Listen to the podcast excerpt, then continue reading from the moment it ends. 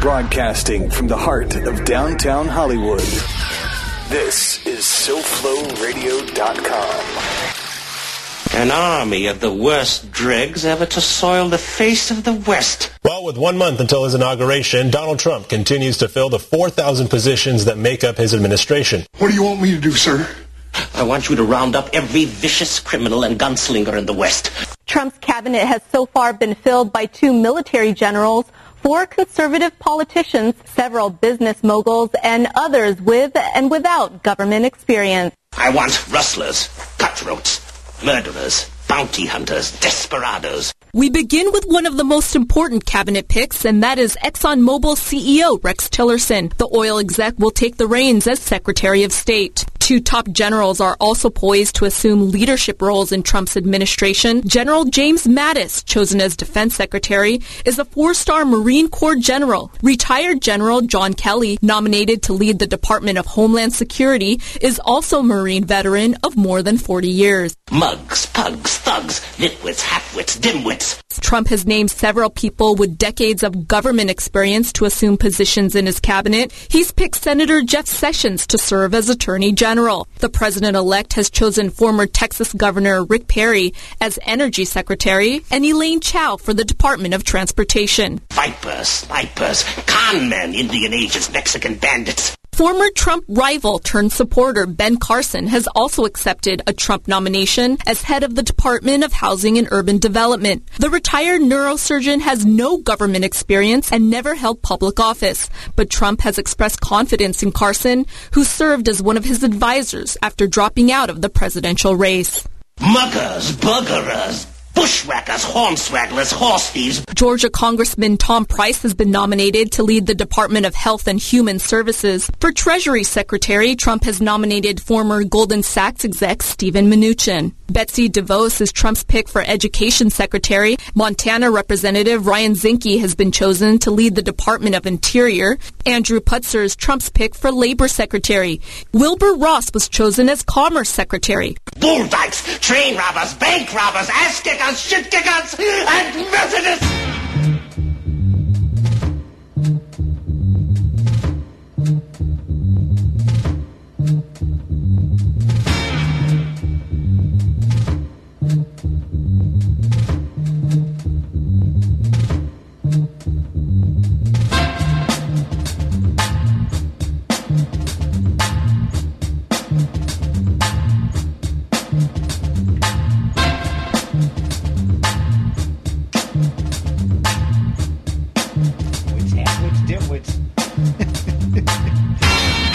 Good afternoon, everybody, and welcome to the Groovathon. I am Tony C. Of course, I am joined live in the studio by the Gramps Master Flash of Production and Engineering, the man who makes sure that our groove is satiny smooth. Say hello to Georgia. Howdy, y'all. How you doing here, pal? I'm doing Mine? great. Nice job Wonderful. putting together the uh, the uh, the nitwits, halfwits, dimwits montage. A little Harvey Korman staffing uh, staffing suggestions. A labor of love. Absolutely. Hey, baby, that, that had love written all over it. Mucho mahalo. Of course, every Groovathon centers around an attitude of gratitude. Mucho mahalo to everybody who is tuning in live and downloading the show here in America and around the world, y'all. How you doing, pal of mine? Doing great. Dude, it is just back to being brutally hot. I mean, without a wisp of wind, just scorching. I noticed you made it to the beach. So you did Yeah, your, fi- finally, and I, and I and I because I used to go like once, twice a week. I know, that was- well, very that was your busy thing, as long as you live here. Yeah, I might as well go to the well go beach. to the and I just kept getting busy. It's so hard to be unemployed in this town. I'm just, I don't know how people do it. I'm trying to sit around and go to the beach, and people keep calling me up and throwing money at me to do work. It's God horrible. damn but uh, I just, uh, you know, I didn't answer my phone one day and wound up at the beach. Female friend uh, called me up and said, uh, "Get to the beach," and I went, "Okay." Yeah. I don't have to twist my arm. Know, I was, you know, got to tell you, man, can't believe I made it here on time. Got up, you know, go out to the car, Adventures. do my yeah, do my my normal thing, and I get in a car, start driving out, and I'm like, what the fuck? Get out front uh, passenger side tires like really low. So I cruised right on over to the place where I got my other tires, which is a big, big, big shout out to the crew at Dixie Tire on West Dixie Highway, which is uh, just south of Atlantic. That's where Dave you know, my guy from Precision Auto Works told me to go. He's like, you know, this is where you go. These are the guys that are right around the corner. So I went in there, like, you know, cruised all over. You know, I filled up the tire as much as I could. Uh, it wasn't like totally flat. It was like you know, it had a. You could tell it had a leak. And also, when it gets really hot down here, Oh yeah. you have to keep an eye on your tires because you know the air leaks out of them. And I went in there, and they, you know, they had me in the computer, and they remember me. I was just there like a month ago, you know, to get the uh, the rear tires put on, and uh, I was like, look. I'm about to be a tremendous dick, but I need to be on the air Yeah. in like an hour and 45 minutes. And he was like, no problem. We'll take care of you. Bang. 20 minutes in and out. Nice. In and out. Probably a total of 20, 25 minutes. So enormous shout out to the crew at Dixie Tire on Dixie Highway south of Atlantic. It's on the west side of Dixie, and I highly recommend them. Of course, we're coming up on July the 4th. Got any plans for tomorrow there, pal? Uh, in the evening, I'll be yeah. with you know with the fam and uh, the, the, Yeah, you do. Yeah. I'm gonna gonna head out. I have a friend of mine, Heidi. She usually has. She has uh, a Fourth of July shindig out at her place. She's got like a nice spread out there, and so she's got enough space to do fireworks and stuff. So it's pretty cool. Yeah, she's got like she's got a really nice place out there, and uh, you know. Fourth coming up. Big shout out to the founding fathers. Nice job on the whole, you know, Bill of Rights thingy and yeah, whatnot. Like that. Yeah, lots of stuff to get to today, though. We are jam packed. What, what do we got here? We've got uh, the adulation addict in chief managing to give coal miners blue balls and make the solar panel manufacturers power jizz at the same time. Volkswagen lets us know how long it takes to hitchhike from Saginaw to New York. You know, just in case you overestimate your Jetta's gas mileage. the uh, never-ending clusterfuck, better known as Kansas, tries to honk a big old Kobach loogie on the Constitution. Uh, let me see what else we got over here. Oh yeah, the DOJ, uh, Department of Justice, answered the age-old question: "What's in a name?" Uh, at least as far as the local football team is concerned.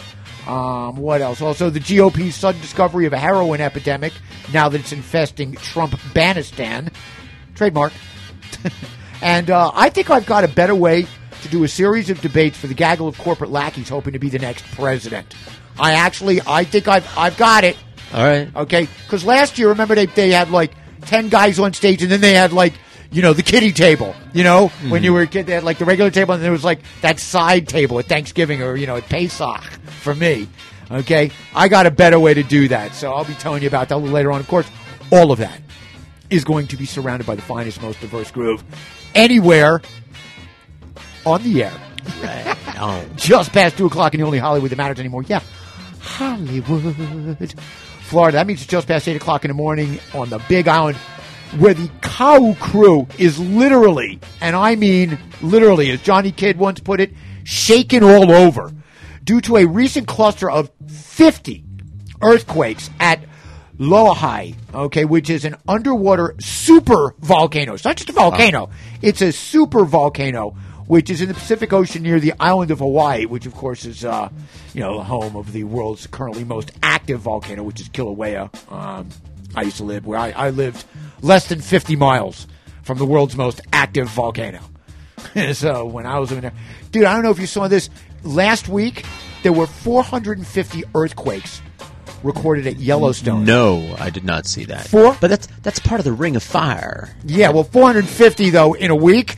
There, there's a giant fault there. That's why they have all that geothermal activity. Well, that You was know? a lot for one week. I'm just Yeah. saying that's a lot. That's Yeah. like 60 some, you know, that's like 65 a day. Okay, so you break that down. You know, what is that? The uh, Rocky Mountains are where two tectonic plates are squishing together. You see, that's Yeah, what well- thrust those mountains up into. I'll the, tell you the interesting thing is, is that when I'm reading about this, what they were saying is that there hadn't been any major earthquakes this year Right. yet. But they noticed this because it all had all of this happened last week. Those 50 earthquakes right near the Big Island and the Mm-hmm. 450 at Yellowstone all happened last week, and they're like, "Uh oh." Yeah. So they're a little bit worried about that. Anyway, what else we got? Well, that means just past seven o'clock in Dublin, Lytham, St. Anne, Lisbon, and the rest of Western Europe, and just past eight o'clock at night in Bezingestrand, Sweden. Shout out to the that? Nordic Grooveteers. Yo, Gramps, you got today's ponies in the stable? I'm ready. Saddle up and stick around. It's the Groovathon on SoFloRadio.com.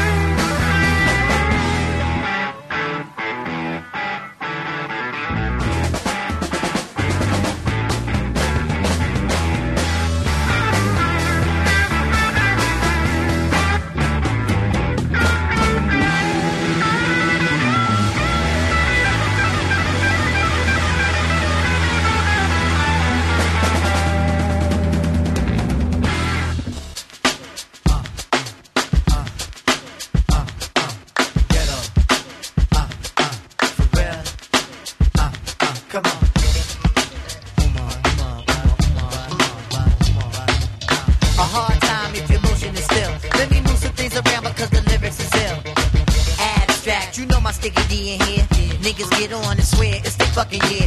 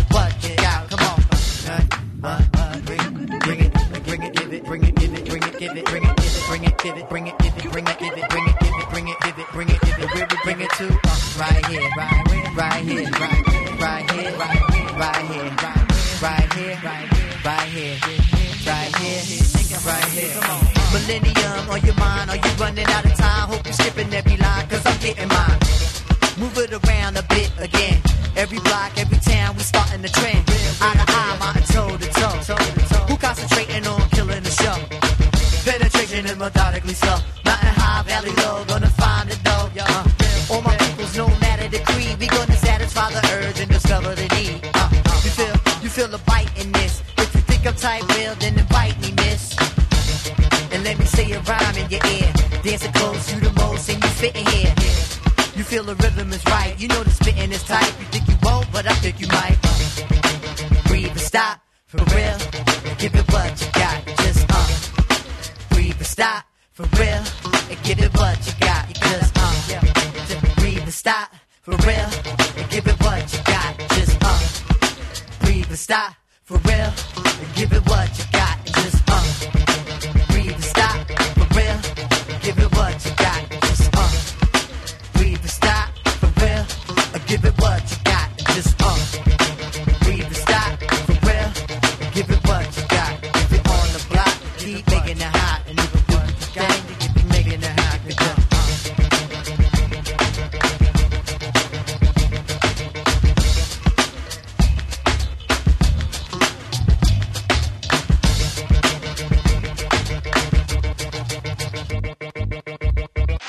I tell you, I'm all right now, but last week I was in rough shape, you know. Yeah, last week I saw my doctor. I told him, Doc, every day I wake up, I look in the mirror, I want to throw up. What's wrong with me? He said, I don't know, but your eyesight is perfect. Well, last week I went to the track, too. That was a beauty. When they shot off the opening gun, they killed my horse.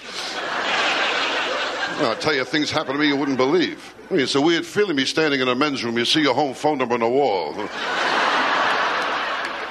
I don't know. I tell you what, me, nothing comes easy, you know. Show business, I worked every tough joint there is. Places like Fonzo's Knuckle Room, Aldo's, formerly Vito's, formerly Nunzio's. That was a tough one, Nunzio's. Every night the boss would say the same thing to me. Be funny. My people come in here, forget their troubles. I mean, how do you make a guy forget he's up for manslaughter? It's rough, you know? Oh, Nunzio's place was tough. Oh, I sat down to eat in a menu that had broken leg of lamb. And Nunzio, he was tough. One night he said to me, Kid, you want to go hunting? I said, Okay, I'm game, and he shot me.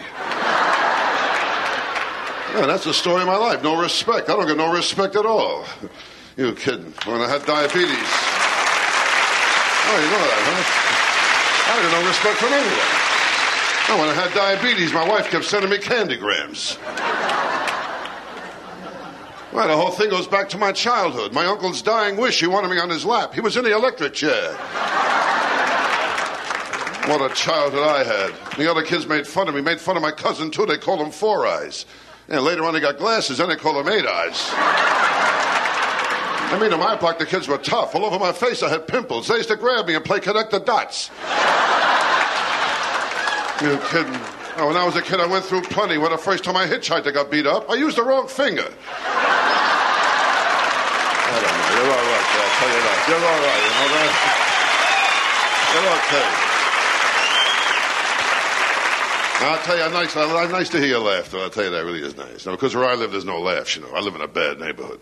Well, just last week, a guy pulled a knife on me. I could see it wasn't a real professional job. There was butter on it. What a neighborhood. Well, the first day I moved in, I asked a cop, I said, how long I walked to the subway? He said, I don't know. So far, no one ever made it. And the cops are tough, too. I saw one cop there fire three warning shots into the guy he was warning. Oh, it's getting worse over there. Just puts a new sidewalk in front of my building. I remember when I was a kid, I put my handprint in the wet cement. I forgot to do it again. I tell you, it's a weird feeling. Put your hand in cement, and you feel another hand. What a neighborhood! I tell you, no, it's bad over there. No, I tell you, my neighbor, is there's nothing but killings over there. I went out, I bought a waterbed. There was a guy at the bottom of it.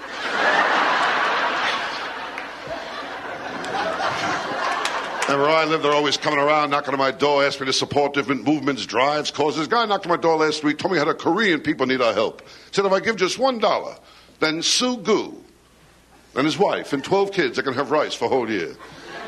Not only can they have rice for a whole year, but the kids will get books and pencils. And Sue Gu can get a new boat. And they can send four kids through college. And I told him be very happy to give Sue Gu a dollar if he would show my wife how to stretch a buck that far. No, but I tell you, Because I'll tell you, my wife, I mean, my wife, way she throws away money, it's ridiculous. I mean, who tips at a toll booth? I'll tell you my wife, I got no sex life either. Outside my bedroom window, they caught a peeping Tom sleeping. Kidding? I'll tell you, since I'm married, only one time I enjoyed sex with my wife, when she had the hiccups. Oh, that night I really got lucky. She sneezed too. I hope you had a few laughs. Rodney Dangerfield.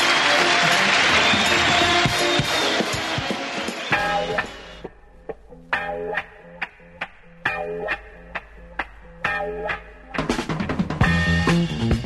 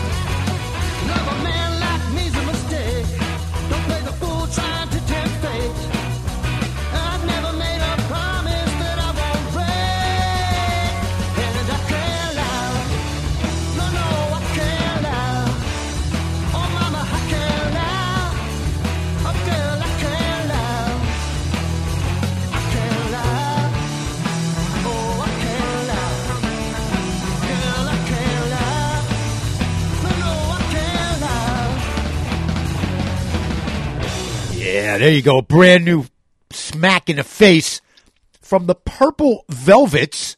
That's I can't lie. That is brand new stuff from my uh, friend Alon and uh, his crew out of Kansas City. He was in the Wasman. This is his new band. He was the uh, guitar player from uh, the Fuzz Tones and the Headless Horseman and various other bands. So they're gonna. He sent me a couple of uh, couple of tracks that they're gonna be uh, using on their new CD, the purple velvets. So you're going to want to keep an eye out for that. I'll be having some more stuff. I got another track that he sent me that I was going to play too, but I thought, you know, I'll spread it out a little bit because, you know, there was just so much great stuff there. Before that, yes, yeah, Sonny and Cher, It's Going to Rain, which I, of course, you know, from my lips to God's. God, it's Yeah. brutal out there. It's uh, it's it's it's the consolation. We can have it one way or another here. We Right, can have drivable roads or not molten roads. it's, just, it's, it's it's who who would be here right now if they didn't have to. I know it's it really is. I mean, it's just extremely brutal out there. All of a sudden, too. It just it, it's Yeah, and it's only going to get better, you know, because of that whole global warming hoax. Yeah, just about. you know, right? That's what a hoax. get- What a what a joke. What if Art Bell still has those tin hats available. Now there's a new application. It's keep, keeping your head from melting. Well, that's from uh, Sonny and Cher's first album, Look at Us, came out in '65. There's some great Sonny Bono songs on that. I think you know you you can tend to forget. Like this guy wrote some terrific tracks. Before that, the Pacific Band, that is Sally Rowe. Those guys, uh, once again, it's uh, those guys are from Argentina, and uh, that came out in '71, and it's basically the only single that I could find from these guys. Another, you know, one of those, you know, the uh, South American psycho punk garage thing that was going on in the early 70s. That's another band from that. Before that, yeah, The Master. The Master, Rodney Dangerfield. You can't go, like I said, his shitty stuff Yeah. is great. and his great stuff is literally gut wrenching. It's it's unbelievable. That clip is actually from Dick Clark's live Wednesday show that was on uh, for several years back in the late '60s, early '70s, and he came out and did that. So God bless Dick for that one. I used to tell a friend of mine when I was uh, when I lived out in Hawaii, uh, New Year's Eve, you know, was you know, out there, it's uh, what? It's seven o'clock at night when it's New Year's Eve in New York. And I was telling a friend, I said, "Look, it's New Year's Eve when Dick Clark tells me it's New Year's Eve That's from right. Times Square. That's New Year's Eve for the whole fucking planet. For the world, that's when I flip my calendar. That's exactly it. Okay, it's New Year's Eve when it's New Year's Eve in Times Yeah. Square. Okay, they can shoot off all the fireworks they want from that damn bridge in Australia or from Hong Kong or Well, that's wherever. over there. or wherever. They're over there. Yeah, wrong date. Dateline. I got your Wonderful. Date, I got your Dateline right here, pal. For that Q-tip, Breathe and Stop from Amplified. That was his first solo first solo album. Of course, he's from Tribe Called Quest. Kicking it off. Yeah, baby. Little solid rock and roll. Grand Funk Railroad. Save the Land from E Pluribus Funk also came out in 71. Back of that album, uh, it's got a picture of uh, Shea Stadium because the because Grand Funk actually like beat out the Beatles as far as being able to sell out Shea. They did it in 72 hours. They sold more tickets in 72 hours than the Beatles did. And shit, like they Yeah. sold out like that fast. Great Mark Farner stuff. I saw him live uh, in New York. He's uh, he had a heart attack a couple years ago, and then a year later he's back on tour, kicking ass. You know, taking names, really cranking out that guitar. So you know, I love a little, love a little, just you know, homespun, heart, you know, heartland rock and roll. Grand Funk, man, those guys were Yep, huge. They're rockers. So, what caught my eye recently? Well, this one right off the bat. I'll never stay at another Motel Six again. Not Oh. that I, not that I can recall that I ever have, but now I definitely won't. The reason is because their new uh, ad campaign. Mm-hmm. Okay, it, the song they're using, Yeah. Radar Love. That's Yeah, You just that's can't it. get it. You can't get away from it. Yeah, that's it's it. Like it's You like use it, herpes. that's it's like it, herpes. you're You're just like wow. Uh, it's yeah, it, you know, and so as a result of that, not going to happen. Because no matter, because I don't care if I've been driving all night and my hands are wet right on the wheel. yeah. Okay, I really don't. I will drive to the Red Roof Inn. Okay, that's just that's just the way it is. I was thinking of moving into a Motel Six too. Now you know, just, No, yeah, I don't not- watch. I don't watch TV, so not regular TV. I just uh, you know. I also know, you know, VW is uh, their new ad campaign features these, you know, various versions of the uh, Simon and Garfunkel song uh, "America." We've all come to look for America, which I think is interesting because in one of them they include the uh, lyrics that say, uh, "It took us four days to hitchhike from Saginaw." I was like, "Really? So you're that's how long it takes?" I'm glad you told me about that because based on your uh, ongoing criminal case about you lying about what kind of gas mileage your cars get, I would imagine I'll probably overestimate how far I can get on a full tank of gas. So I may, in fact, have to hitch from Saginaw to New York. So four days, all right. I figure if I could drive some of it myself, maybe I cut that down a little bit. But I appreciate them, you know, giving me the heads up on that. You know, it's very, it's very nice of them for that. Uh, let me see what else. There's a new ad campaign for E Trade. Okay, and it's one of those things. This is truly like it's it's basically this is now you know the modern age because the entire thing centers around you, somebody else being rich and you not being rich. Okay, so yeah. why not be rich by going on to E Trade? And it's like, go ahead, make money producing nothing, manufacturing nothing. Right. Okay. Just Great, it- yeah. Gambling. It's online gambling. It- you might as well just play roulette or blackjack. Yeah. Or, you know, I know how to read the charts. I know how to do this. Shut the fuck But by the way, it, it's gambling and specifically it's craps because it's where you bet on what someone else is doing that you have no control over. Absolutely. So it's not just randomness; it's someone else's luck and Yeah, randomness. and you know- and you're wow, you're speculating. You have no shot. Yeah. Okay, uh, you know, and I have friends of mine, you know, people, oh, I know people who make fifty thousand dollars. a Yeah, that's because they're using high speed computerized trading, Yeah. so they can be in and out of a trade in seconds. They can do like a million shares and flip it almost immediately. The people that have enough money to make purchases that can influence the stock market. Oh yeah, The- not about the- not only that, these- these the people- information, right. the, the false information they could put out there that can These- affect the stock. These entities exist. Entities that have the power to to make changes occur. Okay, Yeah. and have the money to capitalize on oh, such Oh, yeah. events. They they are doing that. Oh yeah, Right? I've got So- something about that coming up. So so your best bet Right. is to second Try and guess ride the wave. What the ride ride the wave that isn't st- re- a regular wave like the tide. It's a very unpredictable wave based on people Without who getting by the sucked by the way, the ocean by the right, undertow right, by the of your- of your demise. Based on people who are generating the waves based on the fact that they know that you're trying to ride them and they're trying to keep you from it That's because exactly you're the person that the money comes from. That's it. You're coming in on their wake, baby. Coming yeah, in on their at wake. best. Let me see what else. I thought Candy Crush, this fucking stupid ass Yes. fucking phone game that I see people she was, playing um, and that are obsessed with. Guess what? It's now a TV game show in prime time. Wait, it gets better. Oh, Oh, that was a stripper I knew, uh, Candy Crush. Yeah. Uh, Well, here's the thing about it, though. What what occurs to me is that now folks who are obsessed with Candy Crush can now watch the game show based on their obsession Mm-hmm. on the phone that they use to play the game they're obsessed with. But wait, there's more. Uh oh. Yesterday, I saw a preview. I was at uh, the only time I see TV commercials. I've been at the roller rink, and they got the Kitty Channel on there, and I saw a preview for the Emoji Movie. Oh yeah. Oh yeah. I saw that too. That Yeah, that one. wow. I, they'll literally. I there's some I, stuff. I want to go back in time so that I can create a, mo- a, a movie, uh, you know, a DOS-based reference movie called Syntax Error or something. I, Uh, let me see. Here you go. Department of Justice ends fight against Washington Redskins name.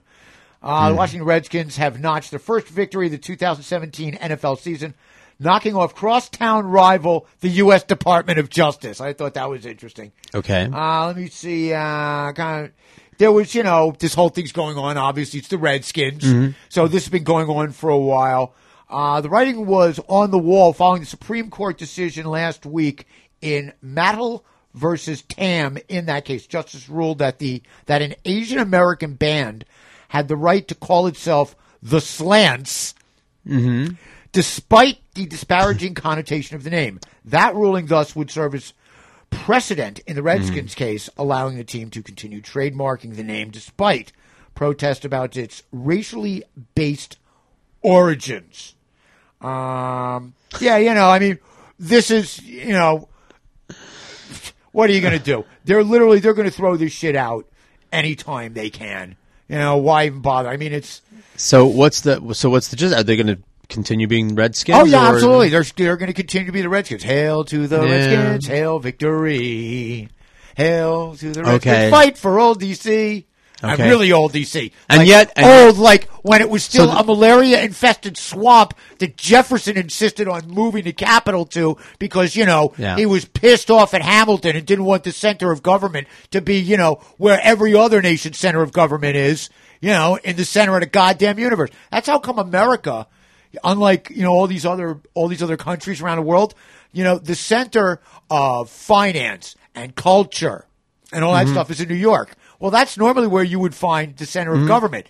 Not so much. No. No, that was the trade off. Of course, you know Hamilton basically got to say, "Sure, you can you can move that shit down to that swamp in Virginia as long as I get to form the, the you know the Department of Treasury and figure out a way to you know pay off our war debts because that's Right. part of what being a modern Right. democracy I guess is. now, logically, the capital should be in the middle somewhere. That's what you would think. I don't You would think, yeah, you know, just it looks nice. Here's? America. There it is, right in the middle there, St. Louis. St. Louis, sure, Yeah. yeah, go, you know. Right, the, Gateway the Gateway the Arch. The, the, the, yeah, let's put- stick some They also, you know what else St. Louis has the distinction on? They and have safe. the most fast food restaurants per capita of any other. How American can you get? I Middle know, America, Mr. absolutely. They- I got, they've got the arch, the Sure. golden arches. Right. As a matter of fact, it's a flyover state, so it's perfect for And right on the mighty representation. Mississippi. And it's really far away from North Korea, so that they, it's harder for them to nuke us, nuke the capital there. Uh, here's another one. Casey Kasem's widow files lawsuit against his children. This one is hilarious. I don't know if you've been. This has been, yeah. This has been going on for a while. Three years after the death of radio personality Casey Kasem, the sad saga continues between his widow, Jean Kasem. I- You know this chick, Yes, I do. She is Yeah. scorching hot. Well, she was. I haven't seen her lately. I mean, she, could was- be, have she- tubes in her she nose like for all I this. know. Uh, she like this guest By the way, I don't want to disparage her looks. I don't, uh, you know. Right, would- absolutely What I meant to say is, what I meant to say is, because you referenced that she's being hot. What I meant to say is, what does her appearance have to do with the story, Tony? That's what I meant to say. Sorry, the, the Trump thing. Why do you think you fucking married her? The Trump thing. I know, of course, because you know the Trump I'm sorry, with, the, love. with the with the I forgot about the whole love thing. With the looks, I just want to make sure that uh, you know. Well, we basically, what she did, Jean has filed a lawsuit in federal court uh, against the kids, uh, Kerry, Mike, and Julie Kasem, who are Casey Kasem's children from his previous marriage, which was to Linda Myers Naylor. That ended in uh, 79. She's accusing of the three children of participating in a, quote, you'll like this, homicidal guardianship scam alrighty. that led to Kasem's death in order to take control of the star's estimated $80 million estate. Uh, Casey suffered from this thing. It's called Lewy body dementia. Yeah. He died at 82. Jean now claims the children took control of Casey's medical care against orders of a judge and then, quote, chemically restrained him and ordered hospital staff to withdraw food and water, resulting in his death.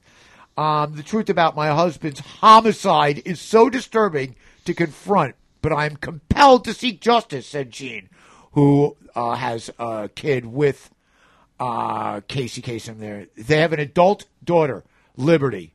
And I like this. Said Jean, who had an adult daughter. Like basically when she was born, Right. an adult. Yeah, yeah. You got to like that. The. Greek gods did that all the time. After an exhaustive forensic investigation following Casey's death and an autopsy, there was no other choice but to bring this lawsuit. The facts unambiguously point to defendants' deceit, self dealing, and fraud, which demand to be exposed. Um, if all this sounds familiar, it's probably because Kasem's children filed a wrongful death uh, lawsuit against Jean back in November of 2015. Okay. Okay, they accused her of moving their father between medical facilities and residences to keep him from them and his healthcare team, resulting in death earlier than expected, as well as elder abuse and negligent infliction of emotional distress. Uh, the brother joined in the lawsuit. It occurred as a direct and proximate result of Jean's neglect and physical abuse of Casey, the lawsuit stated. So basically, they're countersuing each other civilly and criminally. They're both basically trying to get as much of the 80 million as they can by accusing the other one of killing, you know, killing uh, the radio personality. You know, the show this morning I'm was all about Casey mediation. I'm Casey Kasem. Yeah, I know. That's uh, I see how that one ain't there goes. enough to go around? What? There's four of them. Yeah, I know. Twenty million apiece. There Hey, you go. Here's something I heard. This one, literally, I caught out of the corner of my ears. I was shocked to hear it, and I really, ain't- you know, it kind of. This one came out of the blue for me. I got to tell you, because I don't really know how anybody could have seen this one coming. But apparently, there is some sort of opiate epidemic going Mm, on mm-hmm. in uh, in the heartland right now, and I, you know. Wow, man. Yeah. How the hell did that happen? I really, boy, You know. Well, we know Yeah. how it happened. that was me being And- facetious. And, and, and, and, and, um, Basically, they it noticed it because here's what happened. They, they noticed it for two reasons. One, Mm-hmm. because the people who are now making the profits from this epidemic don't have names like Rodriguez Right. and Sanchez. They have names like Pfizer. Mm-hmm. Okay, the profits aren't being made by Sin- Sinaloa cartel; Why- they're being made use by AstraZeneca. Why are you using Hispanic names in that example? What are you trying to say? you know exactly what I'm trying to say because now it's heroin and Yeah. what you know. I always thought it was interesting that they think that you know they're suddenly coming to the realization that there is a heroin epidemic. Let me ask you something: Where was this kind of uproar from conservatives and Republicans when the vets were coming back from Vietnam? Mm-hmm. And in the early 70s, New York City had 200,000 junkies, heroin junkies. Okay.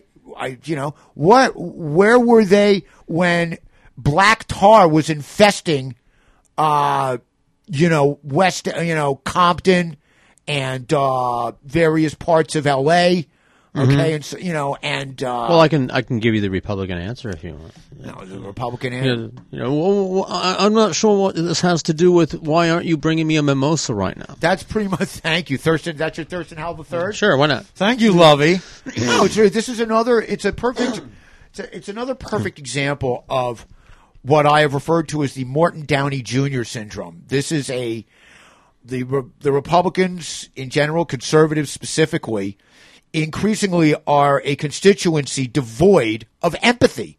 Nothing matters unless it matters to Well- them, unless it affects them them or theirs directly. So they didn't give a shit about people overdosing on hillbilly heroin, okay, mm-hmm. until there was this uproar about the jobs and it started affecting these towns where there's no more coal Right. where there's where the industries have gone down to crapper.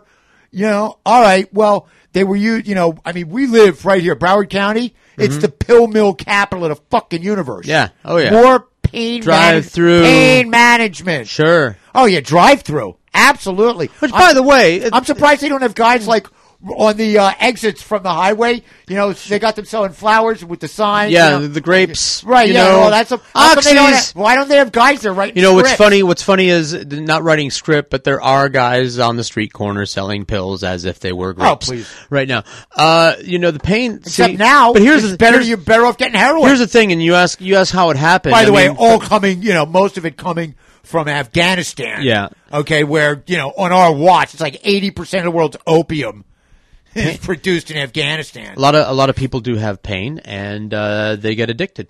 So, you This know, is one of those things, though, and you know, here, we got a lot of old people we that look really the other really way. You pain. take a look at the, uh, you know, the, the, uh, all of the guys that were writing the new health care bill behind Mm-hmm. closed doors. And you take a look at how much money Oh. they received from the healthcare industry, from pharmaceutical, pharmaceutical industry. This, I, this one shocked me. They spent twice as much money in fiscal 2016 lobbying, Mm. okay, as Wall Street did.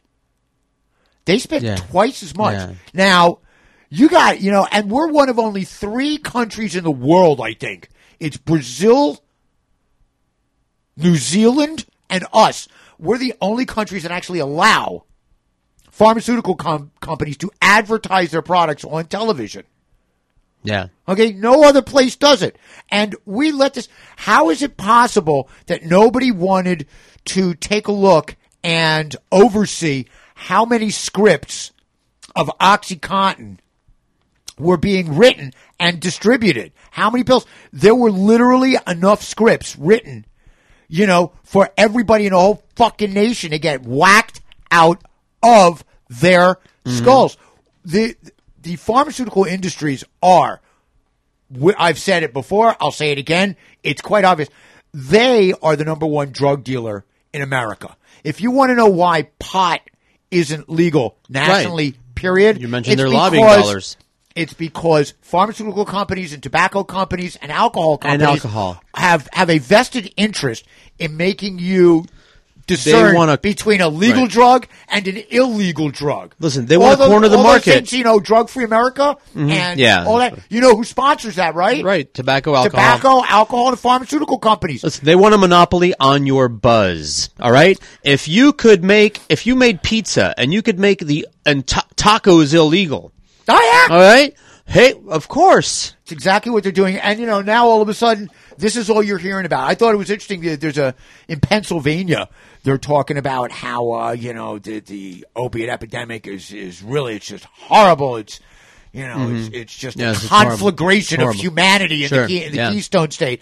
And they just made it legal in five places, I believe, to, um, to actually have uh, pharmaceutical marijuana. I saw the mayor of one of these towns. Mm-hmm. Okay, saying he wants to have it there because he think it'd be good for the economy. The town, you know, no longer has any industry. I'm like, let me see if I got this straight. You've got an epidemic of drugs, and you want to make another drug legal. And you know, I understand, and I've seen the statistics so far anyway, that in places in states where pot is legal uh, medically Mhm. and particularly recreationally. Okay, overdoses is going down, Sure. use has gone down, heroin use is going down. You know, and what the fuck? How is it? Po- I I'm anxious to see what they, you know, how they deal with pharmaceutical companies. The the next round of drugs Mhm. that pharmaceutical companies are going, you know, are going to put out there. There's you know, with computerized databases and stuff, it should be pretty fucking easy to keep track of this. It's all entered into a computer. Yeah. But they didn't. Florida literally only just this year, I think, this year or last year, it's the first time they actually started having a database. You know? For for that. yeah. Everybody used to come down here and buy all their pills I've- and then drive back to, you know, Tennessee or Kentucky I, or wherever I feel. I feel bad, you know that, that that people have pain, and that's not to say that that's every Absolutely. that, that's everybody. Uh, you know, the people that have pain should have access to it. Doctors take- are more guilty, mature the pharmacists are guilty, and the drug right. companies are guilty Well, the- because they encourage you to stay on it. Sure. Well, they the doctors don't give you any warnings about it. They Listen. don't give you a way to get off of it. They don't tell you the how to manage it long term without becoming a fucking And junkie. there it is. That one. That's what I was going to get to. The managing it long term. The doctors and the pharmaceutical companies could both take a more active interest in that, rotating the different kinds of pain medications. They have abdicated their responsibility. They've literally abdicated the Hippocratic oath. First, do no harm. First, do no harm. What the fuck? Listen, we look look around and tell me. I want you to look me straight in the face and tell me that the first thing you did was make sure you did no harm. First thing you did was fucking line your pockets. That's the first thing you did. Harm. The only harm you were concerned about was the harm you would be inflicting on your fucking Bahamian and Swiss bank accounts. You scumbags. You fucking scumbags. And now all of a sudden it's an epidemic and we, you know, with this healthcare, it's going to be taking money away from, you know, opiate treatment and drug treatment. And where the fuck you guys been? Where the fuck have you been? Where the fuck have you been? Oh, I know where you've been. You've been taking the money, and now that it's happening to Trump supporters, now that it's happening in these places that have no more industry, okay, Right. now that it's tearing apart these towns and states, okay, where we refuse to give them another way out, now it's a big deal. I fuck you people. Okay, what else? Well, this one's always a hoot nanny. Once again, the one word you need to hear: Kansas. Kansas. They're, they're great. Yeah. I talked about this guy several months ago. This guy, Chris Kobach. Okay. Um, this is the guy that went to Trump. They got the picture of him walking in with like the, uh, you know, with confidential documents walking into like Trump's, you know, before, you know, before he was actually inaugurated, but after he had been elected. And this guy Kobach, who is the, uh, what is he? He's the Secretary of State for Kansas. And just to be clear here, this guy's got some fucking chops upstairs. Uh, Harvard, magna cum laude. Okay? Princeton Law or Yale Law School, something like This guy's no fucking intellectual slouch. What he is, is an ethical and moral slouch. He's a piece of fucking shit. And now, what he's trying to do is he's got this thing with this this whole committee that's going on about voter voter fraud.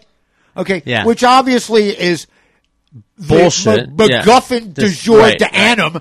de- Yeah, this de- is just admitted- just pulled that out of my ass because Right I lost the popular vote. yank it right the fuck Yeah, out. that's and the Chris only- Kobach right. is doing it. And here's the ironic part: is that he doesn't. It's not a. Uh, it's not legislation. Mm. This is just a committee. Yeah. And what he did is he sent out a request to Yeah. all 50 states saying that he wanted all of All this of- information. yeah. What I thought was interesting is he one of the things he requested was like a voting history. Right. Yeah. What the fuck business is Social of security numbers. Yeah. You know, all So- of this stuff. Right. Who the fuck are you? Fuck you. And now the states Yeah, are yeah. telling him basically, Fuck no, off. I thought there was a great quote. The Kentucky Secretary of State said, quote, there's not enough bourbon here in Kentucky to justify the White House request for voter info. Right. And we know how much fucking bourbon there is in Kentucky. A little, uh, and and yeah, and then Trump tweeted about it, uh, some horseshit that uh, you know they're not complying with the orders. He really wants to be a fascist king, Oh, and, and, and to be you know- and to be left alone about the Russia thing. But of course, this is all part of the plan. Are you kidding? They're all Russian agents, all of them. There's like nine of them now. And, they're all and- moles. And here's the thing, you know, in Kansas itself, Mhm. okay, Kansas lawmakers call out Kobach on quote culture of corruption Mm-hmm. charge. This is the guy, and he's all over Fox Fox News. Oh, yeah, of course. I've seen him. all over Fox News. Mm-hmm. He's the guy, and he's talking about it. And you know, we need to get to the bottom of this. And there have been this, Right. and they, they They go through. Kansas legislative leaders said Friday that they want Kansas Secretary of State Chris Kobach to back up his claim that there's a quote culture of corruption at the state house in Topeka. Kobach has made that assertion as part of his campaign for governor. Okay, he wants to be the new governor because you know Brownback. Yeah, that okay, wasn't good enough. He's well. That's the thing. I talked about this last week. Is that Mm-hmm. he? There's a chance that Trump will make you know in order to avoid Brownback basically getting just annihilated by Jayhawks for what he's done. They're now they now have to raise taxes again. Mm-hmm. His entire experiment in just completely cutting taxes and all this shit, out and out failure. So now they have to do that, and he may get like you know an ambassadorship or whatever. So this other guy who is the you know, lieutenant governor may take over. They actually put that in like the new, you know, the, the, the this year's new budget. They accounted for that. And so now this guy's running for governor. He said that there should be term limits for state legislatures. Most recently, recently he made the argument for them for the for term limits on national television, where he was interviewed Tuesday on the Fox News Specialists program. This what the hell do they specialize in? the fuck are they specializing in? They're specializing in being fucking jackwads. Um, he's got a whole bunch of stuff. Here's a clip from my appearance on Fox. The Secretary of State has insinuated a culture of corruption, accusing the legislature of being corrupt, which I think insults the integrity of this body and the legislative body. Well, first things first, how do you insult a politician? Okay? Is it a culture of corruption? It's politics. Right. Okay? You know? That's it. What is it? Dog bites man? Get the fuck out of here. Of course there's a there's a culture of corruption. That's that's what they do. They they this guy is literally piece of shit grande. I've never you know, and I spoke about this guy last year mm-hmm. when he first, you know, went to Trump and what he was trying to do was get this done just in Kansas.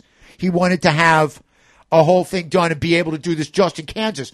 But because the federal law didn't allow him to do it, what he said was, well, why try and work within the confines of the federal law? Why not just go to the newly elected president and have him seek to change mm, the Yeah. federal law Yeah. so that it's more in compliance with what I think? Yeah.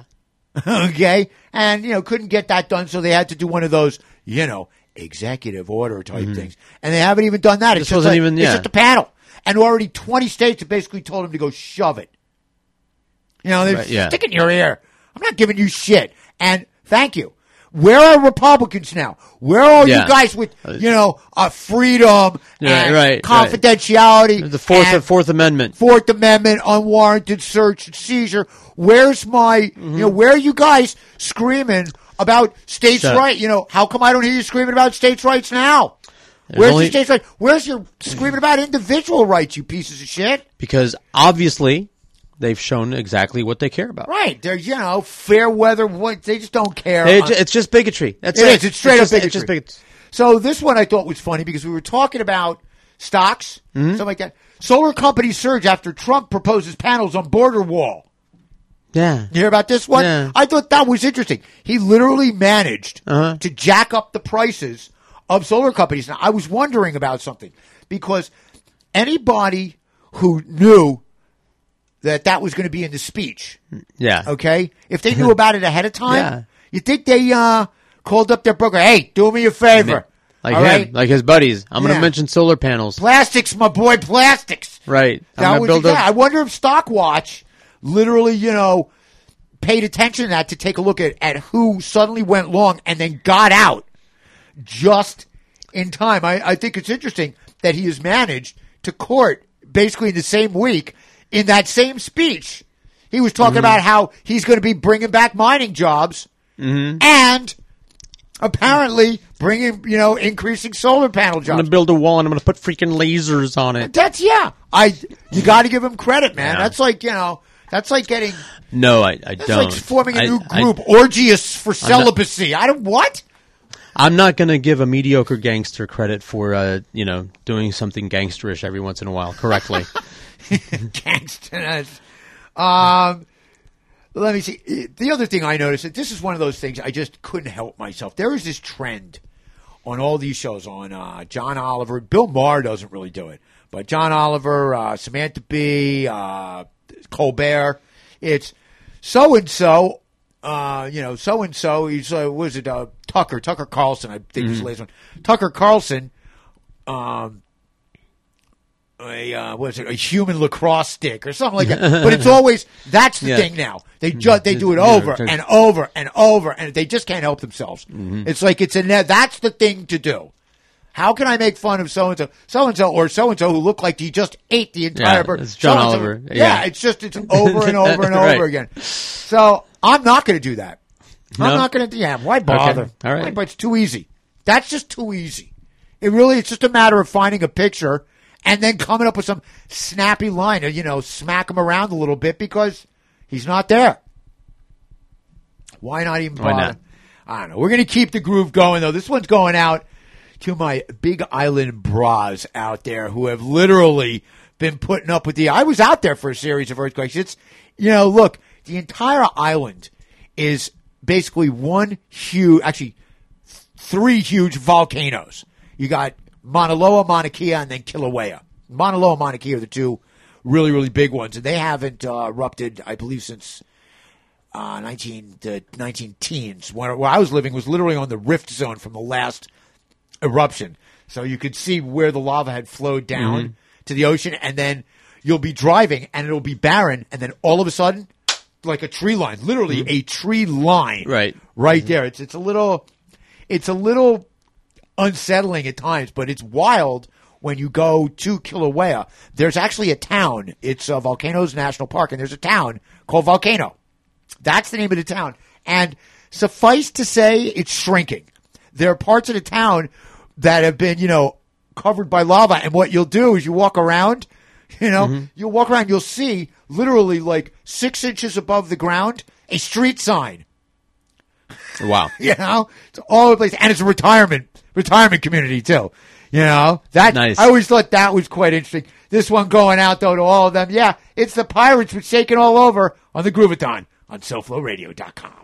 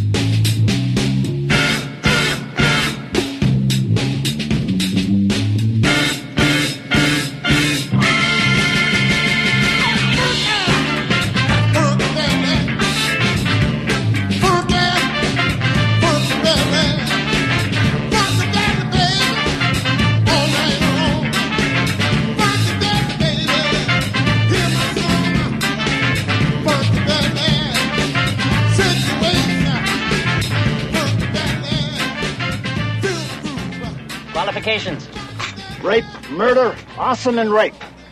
You said rape twice. I like rape. you do. Charming. Sign right here. Next! Qualifications? Arson, armed robbery, mayhem. Wait a moment. What have you got in your mouth? Nothing. Nothing, eh? Chewing gum online, eh? I hope you brought enough for everybody. I didn't know there was going to be so many.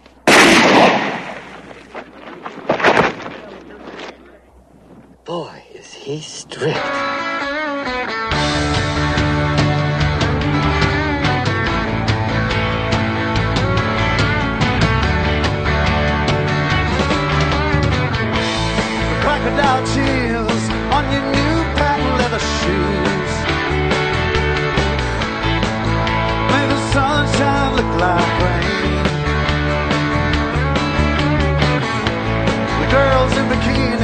Bikinis shut down Bayshore Boulevard.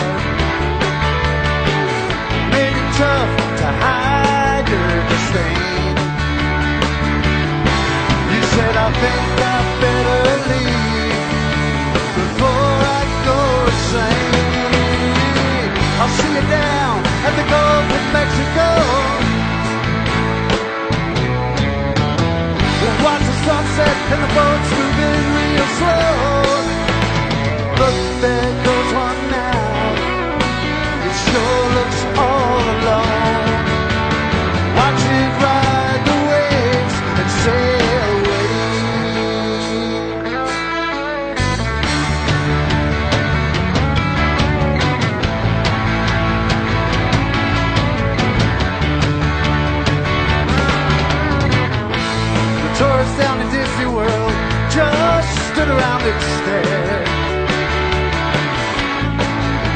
Old wedding dress. You were chasing cotton candy with the tequila in your you always drink under. You said I'd rather have someone I could never possess. The Gulf of Mexico. We'll watch the sunset and the slow. Oh, look, there goes one now. It sure looks all alone. Watch it ride the waves and sail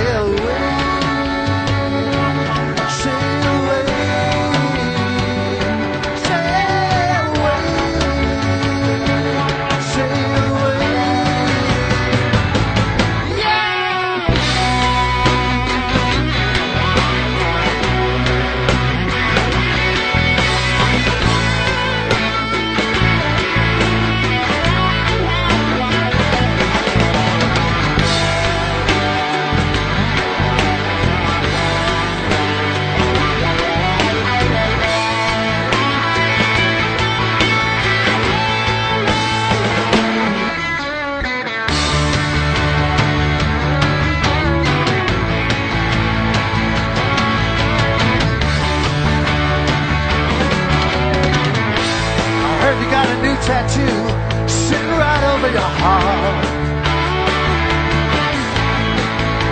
It says live free or die. It's got a picture of a boat stranded on a rock. You can almost hear those seagulls cry. You say you have to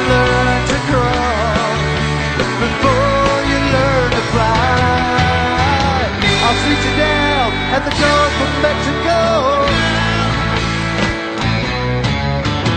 We'll watch the sunset and the boats moving real slow. I'll see you down at the Gulf of Mexico.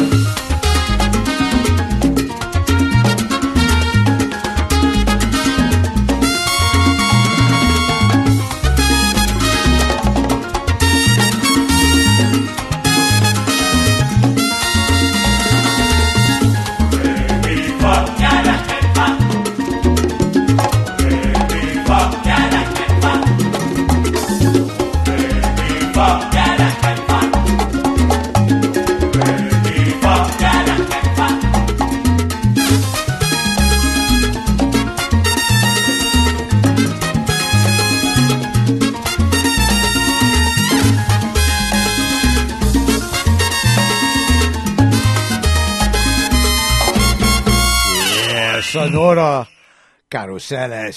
Straight out of Medellin, those guys, man. Arranca en is the name of the song from Con Todos Los Hieros. Came out 2000. Shout out to my boy Enos from Medellin. Medellin, it's not Medellin, it's Medellin. I had no idea. Medellin. Shout out to shout out to Enos. Shout out to my man Dave Medina. Got some family down there. Before that, yeah, went into B boy breakbeat folder. Uppers International doing Ajo Wando. So that is uh, came out last year as an extended play 12 inch. Before that, good friend of mine, my friend uh, Eric Alterman. That was the Slow Guns, a live version of Gulf of Mexico, an original tune by him. He's going to have some new stuff coming out soon. And they played last. They played uh, the day after. They played on the Friday after the last show. I didn't know, so I didn't, you know, give anybody the heads up they were going to be playing there. I missed that. I felt bad about that. So for my my boy Eric out there, he uh, just celebrated a birthday. So you know, I figure, what the hell? He's a he's a couple of years older than me. That's all I know. Which is you know that's that's good enough for me. He's another born and bred legit Upper West Sider. So um and you know I was back in New York, and uh, you know, I guess in May, and I was talking with Eric for a while. We were talking about various, you know, books. If you read this, if you read that, and so after I got home, he had mentioned a book to me, and I kind of forgot about it. There was like a lot of stuff going on, Hmm. and so you know, about two weeks later, I get this package in the mail, and it's this book, and I'm like, "Who the fuck sent me that?" I was trying to look for it, and I was looking, you know, I didn't, under- and I take a look, and he sent me this book. It's called Low Life by a guy named Luc Sante, and it's basically a history of New York City from about uh, 1840, 1840 through 1919, basically right up until you know, right from the beginning of like when the the first wave, I guess, of Irish immigrants came in as a result of the potato famine, which is you know Mm. mid 1800s, and it's from that that's as New York City developed into you know the the metropolis that it is. It basically invented metropolis, invented what a Mhm. big city is, and that period of time, and. I'm a big buff for that kind of stuff, and there was a lot of stuff in there that I knew, but there was a lot of stuff that I didn't. This book is outrageously well researched, a fantastic read. I highly recommend it. It's called Low Life by Luc Sante. And, uh, you know, mucho mahalo to my boy Eric for sending that one to me. That was a real nice thing for him to do. You know, I really appreciate that because we had hung out one night, like right before I left. I had, you know, I was up there and I was helping my mom out with some stuff. So I only had like these two nights basically. I was there for a week, but there were two nights. She was eventually she's like, get out of the house. That's it. I'm fine. All right. I'm fine. I went, okay, please go play with your friends. You know, like go out in the front yard and play. is basically what she was saying. And my mom, that's the thing about my mom. She's she's used to living alone. She's used to having her space to herself, and it's okay. Mhm. But when I'm there to help her, and she's not at full capacity to Mhm. be able to do things, so I have to be there like a lot. And eventually, once she's like back to about sixty five percent, Mhm, okay, yeah. at that sixty five to seventy percent range, she's like, "It's enough." All right, go, please. I'm begging you. There's got to be a movie you can see. There's got to be a band. There's got to be a dinner. There's got just go, please go up, go up, take the train to 96th Street, and stay up there for like the next six hours. Mhm. Okay, so that's what I did. I got to hang out with Eric and, and stuff, and so he sent me his book, and I was very grateful. Before that, yeah, a little more Blazing Saddles to do the auditions there. You know, I like it. Mhm. Rape, arson, robbery, rape. You said rape twice. I like rape. Some of the chewing gum. I hope you brought enough for every. What's that in your mouth? Not, nothing, huh? All the stuff from that movie. The uh, I literally thought that uh, you know that scene where it's you know give the governor a harumph. That was basically Trump's first cabinet meeting, where they went around a table Mm. and everybody you Mm. know had to had to sing their praises. Oh my god, that makes my teeth hurt. Work, work, work, work, work, work. Hello, boys. How you doing? you know, I just can't get, I just can't get this Ah. pen in there. Help me out here. Help me out here. Well, so we're going to take, I like, we're going to take the land away. What, what do they do? What's it going to cost us? It's like a box of these, these, you know, paddle, paddle ball things. My God, man, they'll never go for it. Then again, maybe they will. So for that, the Mighty Imperials, Funky Belly, that is from their first album that came out. It's called Thunder Chicken. And they recorded it in 99. It came out in 2001. And when they originally wrote, recorded it, the guys from this band, all of them were no older. The oldest one in the band was 18 years old. So we like that. Uh, they've got some other stuff out there. It's kind of that New Orleans thing going on. Before that, something a friend of mine turned me on to. They're cooking on three burners. The song is called Settle the Score from their CD Baked, Broiled, and Fried, which uh, came out in 2007. Those guys from Australia. That's their first album that Mhm. came out Baked, Broiled, and Fried. They have one other that came out after that. And I, I think, I'm not sure if they've done another complete album. They've done a few uh, extended, you know, four song EPs, that kind of stuff. But I know they have at least two full length CDs. And that first one, Baked, Broiled, and Fried, what a just kicks ass. It really just kicks ass. Great stuff. And kicking it off, rock and roll by definition. The Pirates shaking all over from out of their skulls. Literally one of the 10 best rock and roll albums ever recorded. All right. Uh, seriously. Okay? Three guys. First, one side is live, the other side is studio, and they do the they do Peter Gunn shaking all over milk drinking wine, Spo-Dee-O-Dee, milk cow blues, uh, uh, you know, Lonesome Train. They, they kill it. And uh, that album has to be one of the best rock and roll albums ever. Uh, I have listened to that so many times. It's almost inhuman. I can't get enough of it. It's just straight up rock. So we love that. So, well, there's some other stuff. Uh, this one just caught my eye real quick, and I'm not going to go into uh, length on this because I've listened to myself go go at length on these kinds of things, and I realize, wow, all right, enough already. But bankruptcy guru Edward Altman sees similarities to 2007 in the credit market today.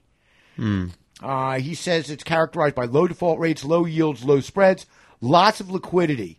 Could all come to an abrupt end, he says. It's been a terrific market for investors for quite a long time. And if anything is concerning, it's that we are now more than eight years into a benign credit cycle. And I spoke about this a few weeks ago when Mnuchin and Cohn were talking about how they wanted to readdress um, the uh, the what's his name, gay congressman Uh, Barney Frank. Frank that's Dodd. Frank. Dodd Frank. Ding, ding, ding. ding, ding, ding.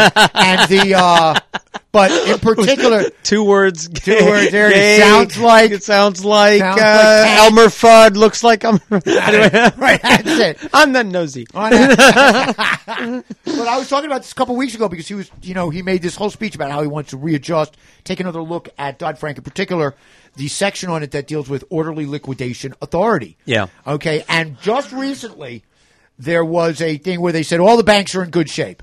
They're, you know, right now they have the liquidity available if the market takes a severe downturn. well, we got to do something about that. Yeah, that's exactly it. Why? You know, we've got it going on. We've got to the point now. Let's just end it. You know, it's enough already. We're in better shape. No, you're not. What? I am. I am really tired of people saying, you know what, that was then, this is now. Yeah.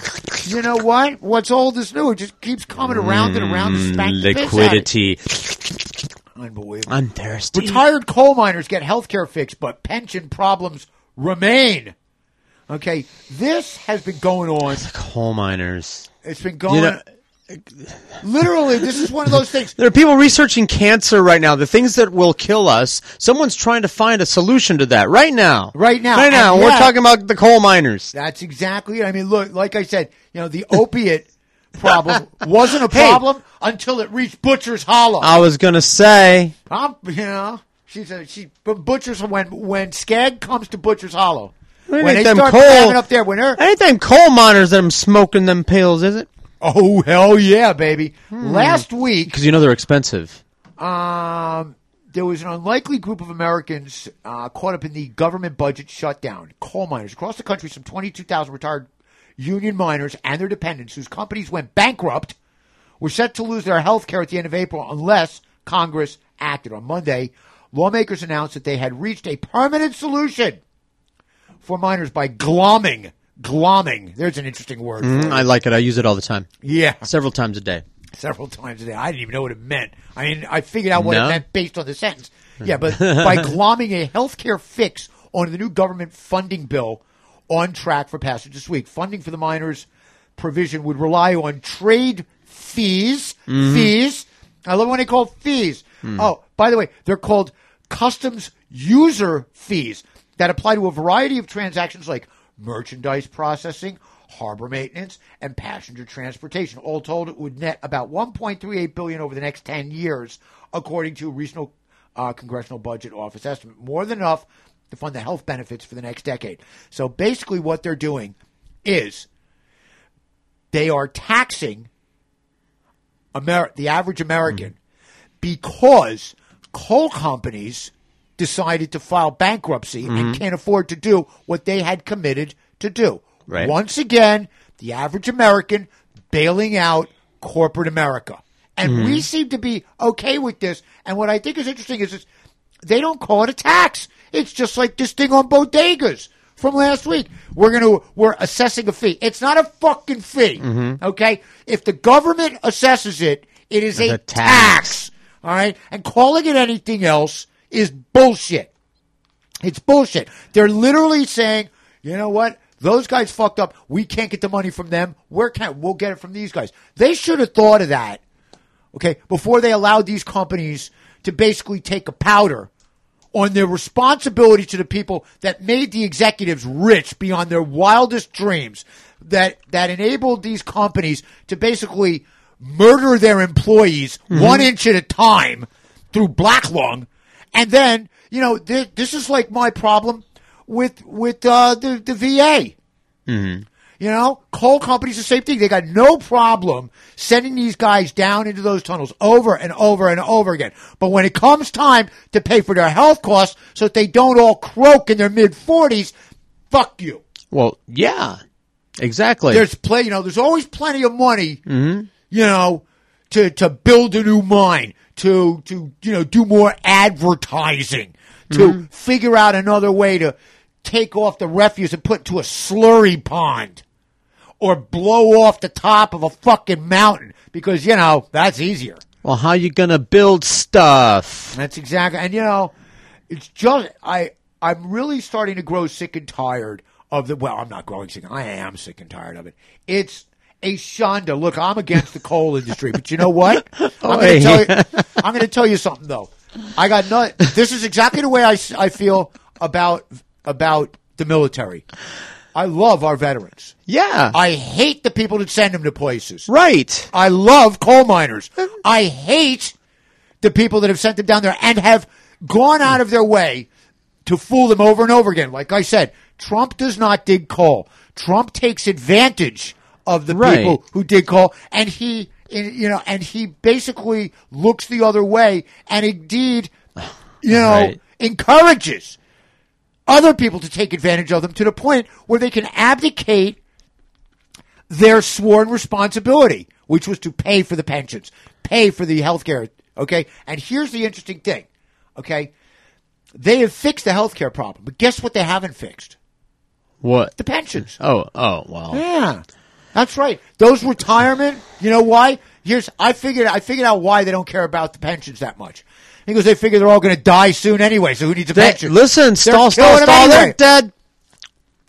You know, they did the same thing in my, my hometown of Libby, Montana. And in case you don't know, look it up. There's Montana's now the number one coal producer in uh, the coal producing state in the we, country. we love our mining companies in in Montana and, and logging companies too. The quicker that you can destroy the environment up there, the happier the people there. and they Well, ship it all to, to California. That was the whole thing. They had these Zon- huge zonolite, trains going through there. vermiculite, zonolite. Might have heard of it if you did some gardening. One of They the few these, sources yeah, in North like North America. long, and they can't. This is the interesting thing. They when they're shipping all this coal, they Mm. can't actually cover up Oh, the individual train cars because it would be too dangerous because it would be potentially combustible. So they these these open trains, you know, train cars full of coal are going from Montana all the way out to the west coast. Okay, and they say that on every train, on every train, the dust that flies off, that is, it loses between two and three tons of coal per trip.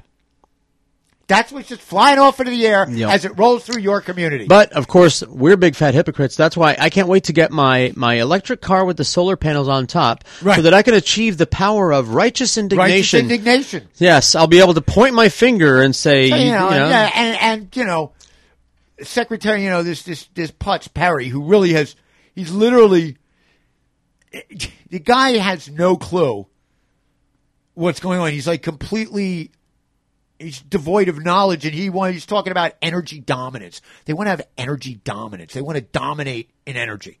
You want to dominate in energy? Easy. Stop using oil. That's Yeah, how you yeah. dominate in energy. What you do is you make it unprofitable for our enemies d- to make stop, money. Stop buying their stuff. Right. Which they then take the profits from and use on what? Terrorism. Whatever. Uh, how about how about how about like my stepfather who had an idiotic saying that went, something like this: "When you give your money to somebody, you don't have it anymore." Yeah. Yeah, yeah. So when you give it to your enemies, now they've got your money. Yes. or or anybody else for that matter. if you Anybody give it to your friends, We've they got- got your money. I've we can got- spend it here. I am shocked, shocked, shocked that we haven't like totally jumped on the bandwagon because you know the sun is free. Right. It's free. And generally speaking, once you construct the solar panel, you know it's going to last a long time. It's not like a consumable And thing. China, China's leading the way. China is literally. Do you know? Do you know when you replace a solar panel? Yeah. When because they just keep getting better. All right. When it becomes no longer commercially expedient for you to occupy that same amount of space with that old solar panel that's only producing this much electricity, when you could produce twice that much electricity with these newer ones. Now, I don't that's when you replace it. Right. I, here's my thought. Why don't Why don't these companies just go into these these towns in Appalachia and you know retrofit What company are you talking about? Any company? There are companies already in existence. In case you don't know, that will Retrofit the factories that will produce solar panels. Finance that will finance the installation of Oh, solar panels and and and wait for and like collect the the electrical offset savings. Oh, yeah. as their recompense. Sure. That's And- the way it then- was when I was in Hawaii. You got a tax break, okay, Mm-hmm. for what it cost to install the uh, the solar panels. Mhm. And then what happened was gradually over time you paid back that that tax break uh, with the excess electricity that Mhm. you produced, and Helco used that Yeah. until you had paid it back, and then after that you got to profit the- right from get- it. Okay, and oh Lord in Jeez, heaven, yeah, anyway. Lord in heaven. But I thought that was interesting that you know Trump he digs coal and Yeah. he likes solar panels. He digs his ass. He does.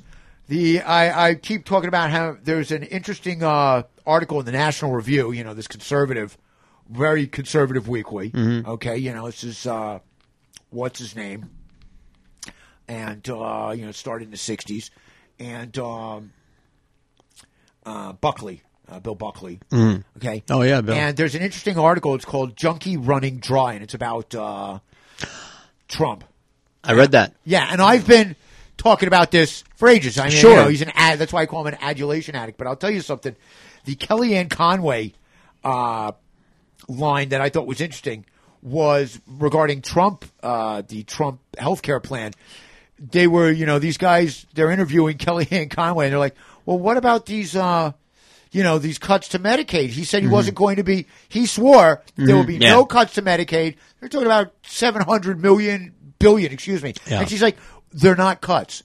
We don't know. We don't see them. Uh, right, we don't see them as The new alternative facts, which you think is going Yeah. to be the word of the year. I'm Yeah. I'm looking better and better. Okay, Okay. for Twitter storm Okay. being being the word of the year. I'm All fucking right. living large on that bet, pal. Alternative facts is two words, so you know. yeah, well, pretty- yeah, but I still Anyway, it- they they would include that. I think she's a genius. I mean, she's she's evil. I think she's evil, but and, and I'm not and and uh, but and, and I'm not going to say anything about her looks because uh, I think we should set an example. And uh, and not I'd do not, her. not the not the president. I don't, I'd I don't do think we should do the use the use the president. I used to objectify women, but I have daughters and granddaughters now, so I'm going to try to be a better person in the future. A- anyway, I think she's a genius, and she should be like a hostage negotiator when this is all over, because she could talk anybody out of anything. I thought this was the uh, they were contriving this controversy um, regarding the whole Mueller, you Mhm. know, Mueller being Yeah. the uh, Mhm. the new whatever counsel, special prosecutor or whatever. And so, of course, immediately conservatives on all the conservative stations, all the all Fox and Alex Jones and Rush Limbaugh, and all these guys, okay. What they they started going on about how he was, you know, he's a very good friend of Comey. No, he wasn't. He wasn't a good friend of Comey. But the big thing was is that they were complaining that the lawyers that Mueller had hired, because he can hire as many as he wants, and he's not, Mhm. you know, that they hired. Um, a number of them had a history of donating to the Democratic Party. Hmm, fancy okay, that- they had that. donated to uh, Clinton, various Clinton campaigns in particular, Hmm. and uh, basically what what I said is they're laying the groundwork for being able to delegitimize any negative conclusions from the special counsel. What do they want? Will they only be happy if Mueller hires lawyers who have never given money to politics in any way? Okay. I was going to say, if Mueller actually managed to find a team of competent lawyers with no history of political affiliation, Trump's de facto PR department at Fox would just conjure up another reason not to believe what they say. Mhm. This is everything they do now, you know, one of the interesting things that I heard as a result of, you know, the latest Trump Twitter escapade where he's, you know, he's this this thing, this wrestling thing and, and all about that, is that what you're hearing from everybody other than his most ardent devotees is that, you know, this despicable blah blah blah blah, these things the, the, the whole beef with Mika, Mika Brzezinski and Mhm. Joe Scarborough, that whole bullshit. And what they're saying is, you know, it's ridiculous because all he's doing, you know, there are all these these uh, Republicans and are saying that what he's doing is he's basically managing to just get in the way of his agenda. He's just getting in the way of his agenda. I'm like, no, he's No, not. no, that is his that's agenda. his agenda. That's his agenda. Yeah. His agenda is the, is dividing, is tearing off a portion of the country for himself because he does not want to be president. He wants to be a cult leader. Right. Okay. Yeah. Yeah. You know, uh, He, like he is actually. That's. I wrote down. I said, uh, "This is why he behaves like a petulant adolescent that suddenly assumed the crown. He is a perverted modern day hybrid of part Henry VIII, part Caligula, part wannabe Gordon Gekko. Yeah. you know, that's all he is. These guys don't care about legislation. They care about making sure that there's a group of people, and they do. There are people out there who have said, I saw this interview with these people, I don't care what he says. He's on he's on my team. This is about Hmm. them feeling better about him as one of them. And it's you know, he doesn't speak to their anger. He just acts angry. And that's what they want. They don't know they don't know who they should be angry at. So they're being told who they should be angry at, and that's good enough for them. That really is. It's anger. The reason that they're they they like this because anger as a visceral emotion is just so much easier to convey than logic. Mhm. Anger is easy. Well, It's yeah. easy. It's hard It's- not to be angry. Right. The the the logic of figuring out why you're angry and then trying to solve that problem that takes effort.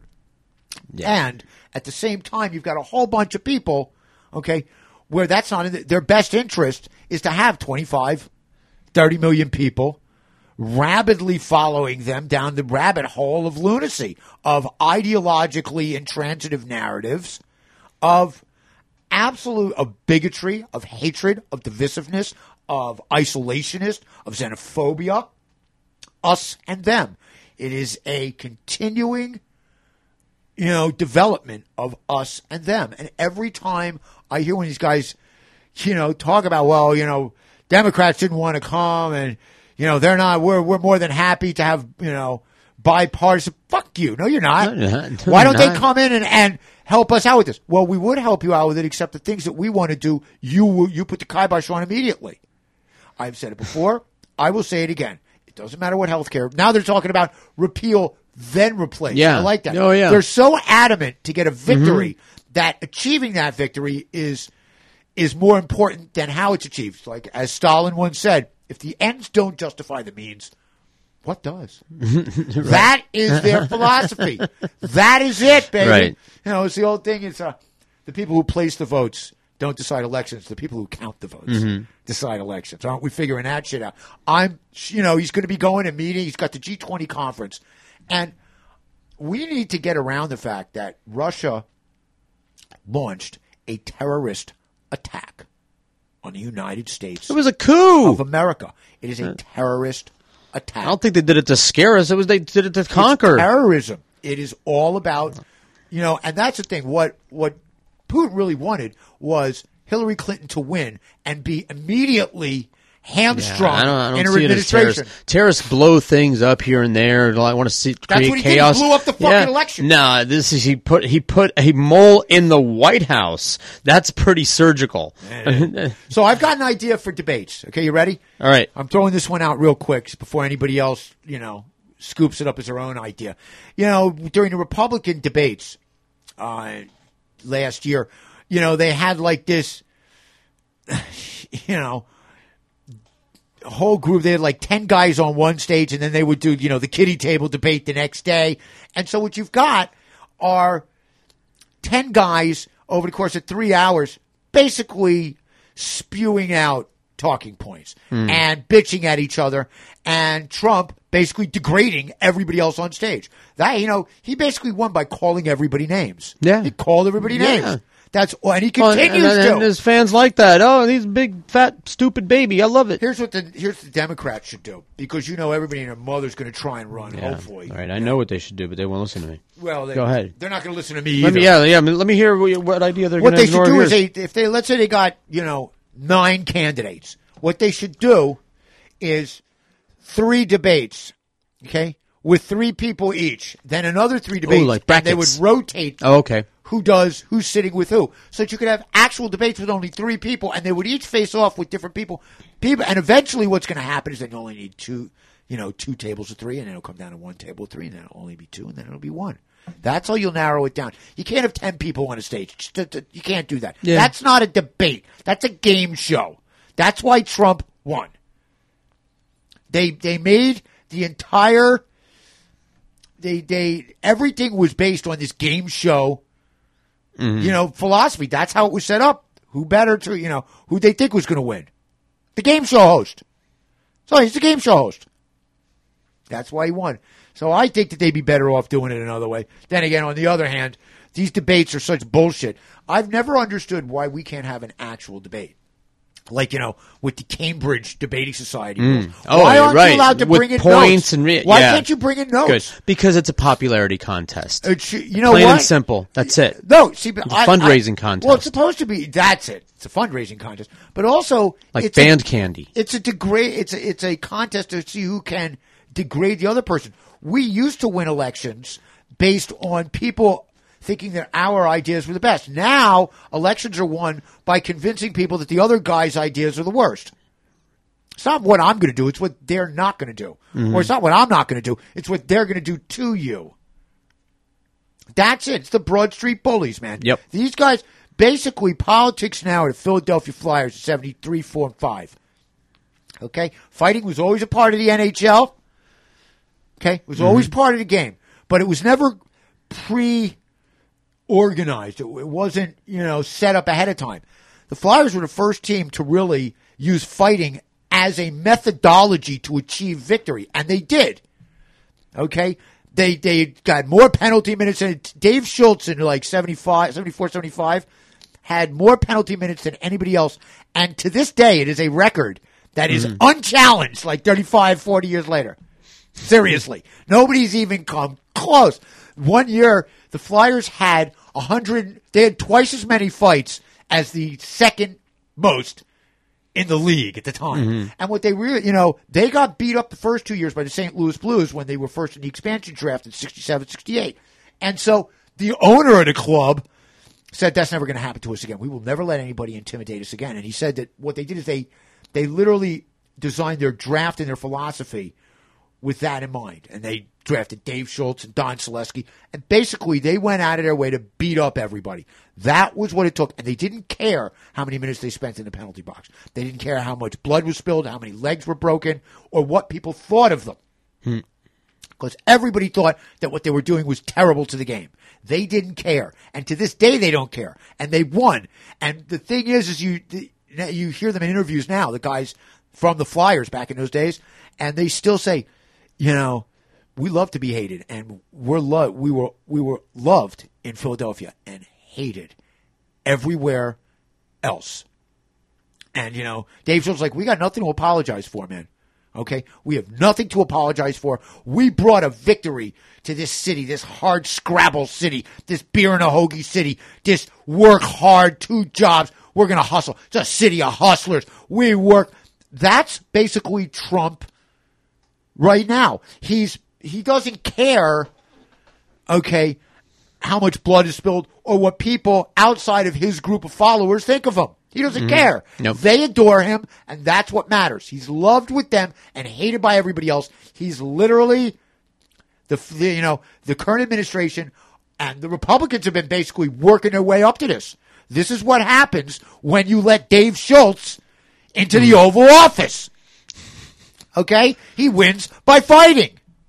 And yeah, he scored 20 some odd goals one year, But you know, he wasn't Reggie McLeish who scored fifty or Cowboy, what's his name, who scored 43. He wasn't a goal scorer. Even, and the other thing is, Bobby Clarke was like the dirtiest player in the entire league, but he could do anything he wanted because he knew that if anybody went at him, there were these other guys that were just going to go beat the shit out of whoever came after Bobby Clarke because he was the leader. He was the capo, the godfather. This is basically what's going on now. Anytime Trump or any of these guys want to do anything and people come to, you know, go after them, you've got all of these people. You've got Fox News and these conservatives out there, the, the Kobachs of the world, okay, and the Limbaughs of the world, and the, the Jones. These guys, Alex Jones, what a nitwit. Seriously. Dude. All right. what is it? I, I like the fact. We don't Did have time for that. Did you hear about NASA actually having to Yeah, deny, yeah. like Yeah, the- the publicly child deny sex, that there's uh, a child sex thing? Like they, I see. I actually thought it was real. I thought they had Yeah. simply moved it from the basement of that pizza place. I was going to say, as a Martian, I find that racist. I, I'm simply amazed that you know I've, I've said it before and I'll say it again. You need to look at everything Donald Trump does from the perspective that being the president was not his goal when he was running for president. That wasn't his objective. It wasn't the objective of of Bannon either. Their objective was to be was to be leaders of a cult. Okay, Uh, I think know? they plan to rip everybody off. This is a bank heist. It is, oh yeah, absolutely. They're all going to line their pockets. All right, enough about that. There's only so much of it I can see. I No, can- I'm trying not to sneeze. Hey, I'll tell you what. We're going to keep the groove going. A little, little more here with the Squeeze on SoFloRadio.com.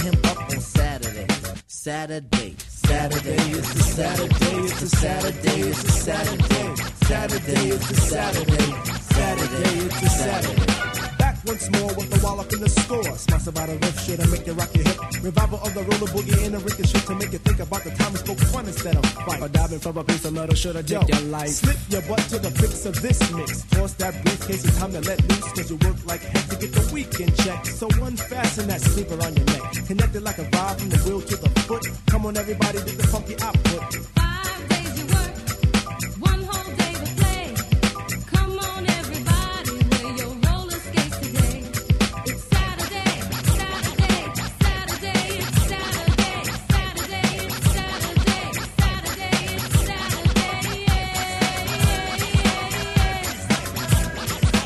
As you pump your fists, I reminisce to a bounce rock skate roll fest to impress. Hey, pretty diamond, do you like the way I'm dressed? Cool, keep the faith and be my mate, cause all we need is feet. But promote the hustle cause it keeps me thin. No need to talk, look who just walked in. Is there a dread on stage? Yes, man. So kick the wham on this Oh, Mr. Sprinkler, Mr. Sprinkler. Sprinkler. I'm heating high five and a day's no split. With a yawn, I trip to the dawn. Out comes the bodies following the one idea. It's clear. Rattle to the roll. Hold back up the track, grab your roller skates, y'all. And let's zip on by. Zippity doo, now let's zip on by. Feed on the weed and we're feeling high. Sun is on thick and the cheese is rolling thick. Come on, it's no time to hide. Season is twist, spinning and winning. No hack and sack, let let me in. Spill on the bottom away, but it's okay. It's a Saturday. Now let's all get baked like Anita. Watch Mr. Lawn, don't look at the Peter. Feel on the farm, I'll feel on the. Hey, watch that. It's a Saturday. Now is the time to act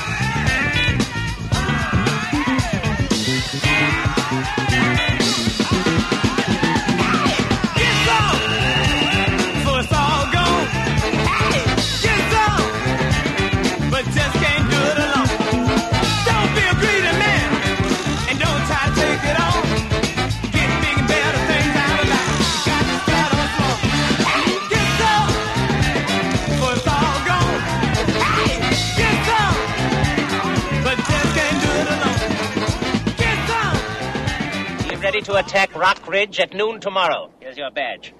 Badges? We don't need no stinking badges. Oh, no. Next. Qualifications. Stampeding cattle. That's not much of a crime. Through the Vatican? Kinky. Sign here. Oh, oh. Why, rat! How many times have I told you to wash up after weekly cross burning? See, it's coming off. Oh, And now for my next impression Jesse Owens.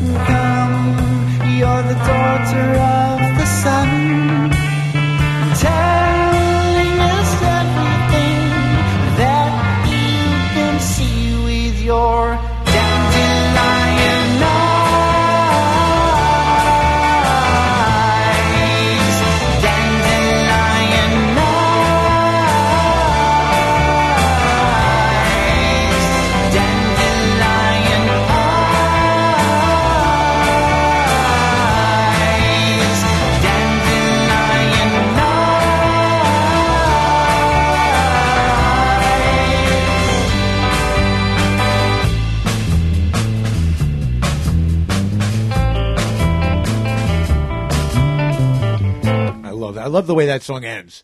I love the sound. Very groovy, Dad. Yeah, that is exactly. It is. You know, you can see the chicks in like the the thigh high boots, little mini skirts. It's the skizziest. Dad. Yeah, man. You some lava lights in the background. That is the Wicked Whispers song. is called Dandelion Eyes. Came out in 2012. It was actually just re- it was released only as a 45. Uh, those guys out of Liverpool, baby. So like that. Before that, one of my favorite songs, The Shag doing Stop and Listen. That's from uh, Boulders Volume One, one of those collections. The Nuggets, Boulders, Pebbles all of those collection stuff. I love that stuff. Those guys out of Milwaukee from '67, great song. For that, yeah, a little more Blazing Saddles, a little more auditions. I Stampeding Cattle. That's not much of a thing. Through the Vatican, kinky. uh, let me see. Well, before that, gotta love this. Wee Willie and the Winners get some from 1973. That was also a 45. He had a few singles that he released. Um, yeah, I don't think he's got a complete album out there. Uh, he was recording at the time on Shotgun Records. Uh, he's out of Ohio. He died, uh, passed away a few years ago. Uh, before that, yeah, I knew you'd like this one. I knew you'd like it. De La Soul a Roller Skating Jam named Saturdays. Of course, Q-Tip on that as well. So we did a double shot of Q-Tip today. Excellent. There you go. De La Soul is Dead is the album it came out from. That was uh, their second album. You want to see some sampling stuff? I was talking about uh, the Beastie Boys from Paul's Boutique. Mhm. One of the, it's, you know you they you know there are these sites where they show you every sample from every song. Take a look at the samples from that shit. It is off the chain. Some of the stuff that they did on uh, De La Soul is Dead was their second thing. You know, literally there's a uh, there's an article I came across. I'm going to forward this to you. I'll give you the link. It's called "The Rise and Fall of Roller Skating in New York City." And right. you know, it's about the roller rinks going down. You know, my man Butch Ford, one of the originals at the Roxy, and the Roxy closed, closed in uh, 2007, eight, nine. All right. It closed, you know, within the last ten years. And I'm reading more and more about ver- various articles that I keep reading about. You know, reading. It's all about the death of of something. Mhm. Uh, one, uh, what was one? The death of the six string electric guitar. Okay, The name of the article yeah. is "While My Guitar Gently Weeps." It's talking about you know the demise of guitars Mm. and how they're not being used as much anymore. I'm like, hey man, all the people I know still fucking use them. I got guys who are fanatical about guitars. Mhm. They love guitars. I just keep you know over and over and over again. It's this is going away, that is going away. And as a New Yorker, I'm used to it. And New Yorker's a very transitory city as far as what stays and what gets removed, so that something new can be put in its Mm. place. You have a finite amount of space Right. You know. I mean, the, the church down on Wall Street's still there, so but that's about it. All right. you know, things just keep getting torn down for something else. Kicking off the set, we love it. Squeeze, another nail in my heart from Argybargy. It's great. That's that's a great album. That's a really really good album. You know, I Yeah. love that shit. So, what do we have here? Well, you got your hat. Yes, I wanted to show and tell. I've been uh, playing with the box during the show because Yes. it's so exciting. Thank you very much. You're welcome. The, uh, I got this because I, you know me. I'm basically I am technologically inept. I don't know how to use any of this stuff. I still don't know how to stream shit into my car. I don't know how to use my phone for you know stereo shit. Big but I can put it on over. I'm not gonna put it on over is my a hat. uh, that's a Bluetooth winter cap, and it's Right. got like It's got jacks built-in and headphones. built-in headphones, and everything. So I can Show wear it it, in the heat. But which, by the way, I still I see people, you know, the youngsters. Wearing those things, even though it's like Well, a- yeah, wearing the- it is a bazillion. You- you- you see this, right? You- it's officially a bazillion degrees outside. It's it's molten. It's just It's- it's- you're, you're. I swear to God, it is. check your tire pressure. Careful, your tires I- might explode. They're literally, soft and melt. That was that was what I first thought had happened this morning. I was like, Yeah. oh, it's summer. I know, but it was too low. I so could tell. I don't know. I don't know how that's how it's done, but I sure am tempted to now walk down the street with my headphone hat. Well, you where's your? You normally wear your little Bluetooth thing. You got, you know.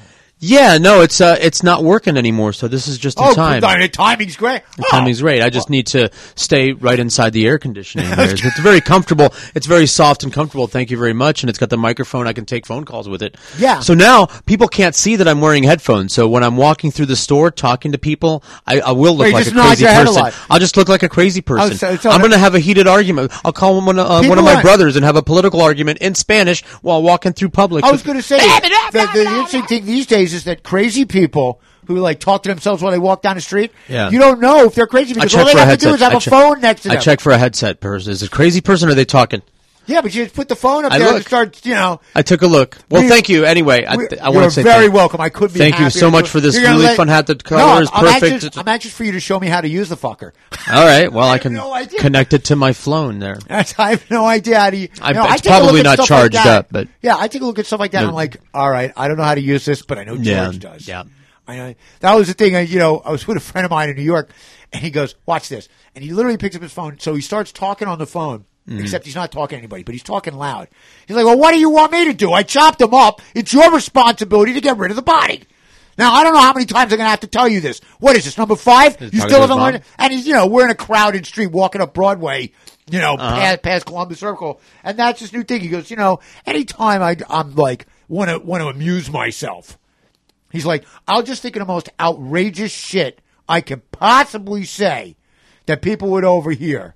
Yeah. You know? and they just put the phone up to my ear as if I'm actually talking to somebody. It's It's a great way to keep the seat next to you empty Oh, on the absolutely. bus. Oh, please. That was the whole thing. How to, you know, how do you deal? How do you deal with crazy people? Act crazier than they are. Sure. You know, that's that's a New York subway rider's tradition. I used to ride the bus cross country, so Really, I actually took a bus from New York City down here to Florida. seven trips between here and uh, and Montana. That's By bus. just straight fucked Five up. days, What- four nights. you- Moist Basically, towelettes. What were you looking for? Divorcees? You're looking for I like used to live- chicks running away from their husbands. I got this is these are my two homes. They I all- would yeah, why not- bebop back and forth? But yeah, no, I loved it as a as a young man. Uh, it was a Greyhound? wonderful Really? adventure trail, with continental trailways. My first I trip like was rough. trains. Trains are cool.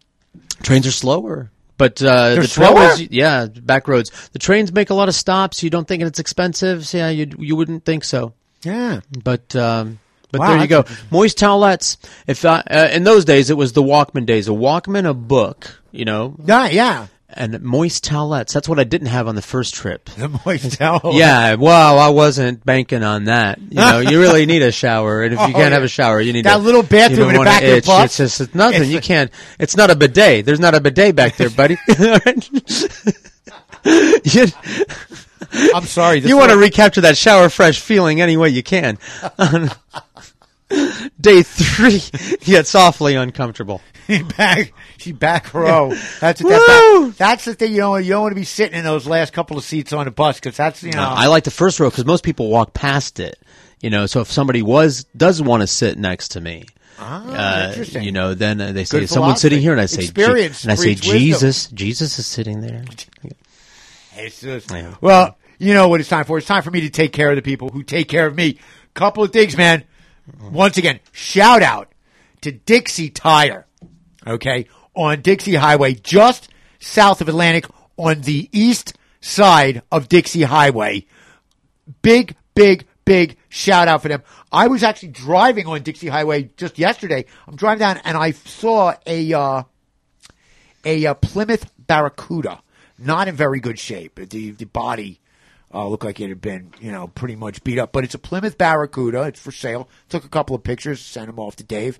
Hey, you know what? Right around the corner, maybe you know you get it for a couple of grand, a project car. But the body, like it's the, the rust, I think, might be more than you can handle. You know that kind of thing. Obviously, though, I'm talking about Precision Auto Works of Pompano Beach, Florida. 954 247 9362. Bumper to bumper. Dave is the man. He sent me to Dixie Tires. He's see, that's so now There you go. where he says to go, where he tells me to go someplace for my car. He's like, "Well, you need to go here."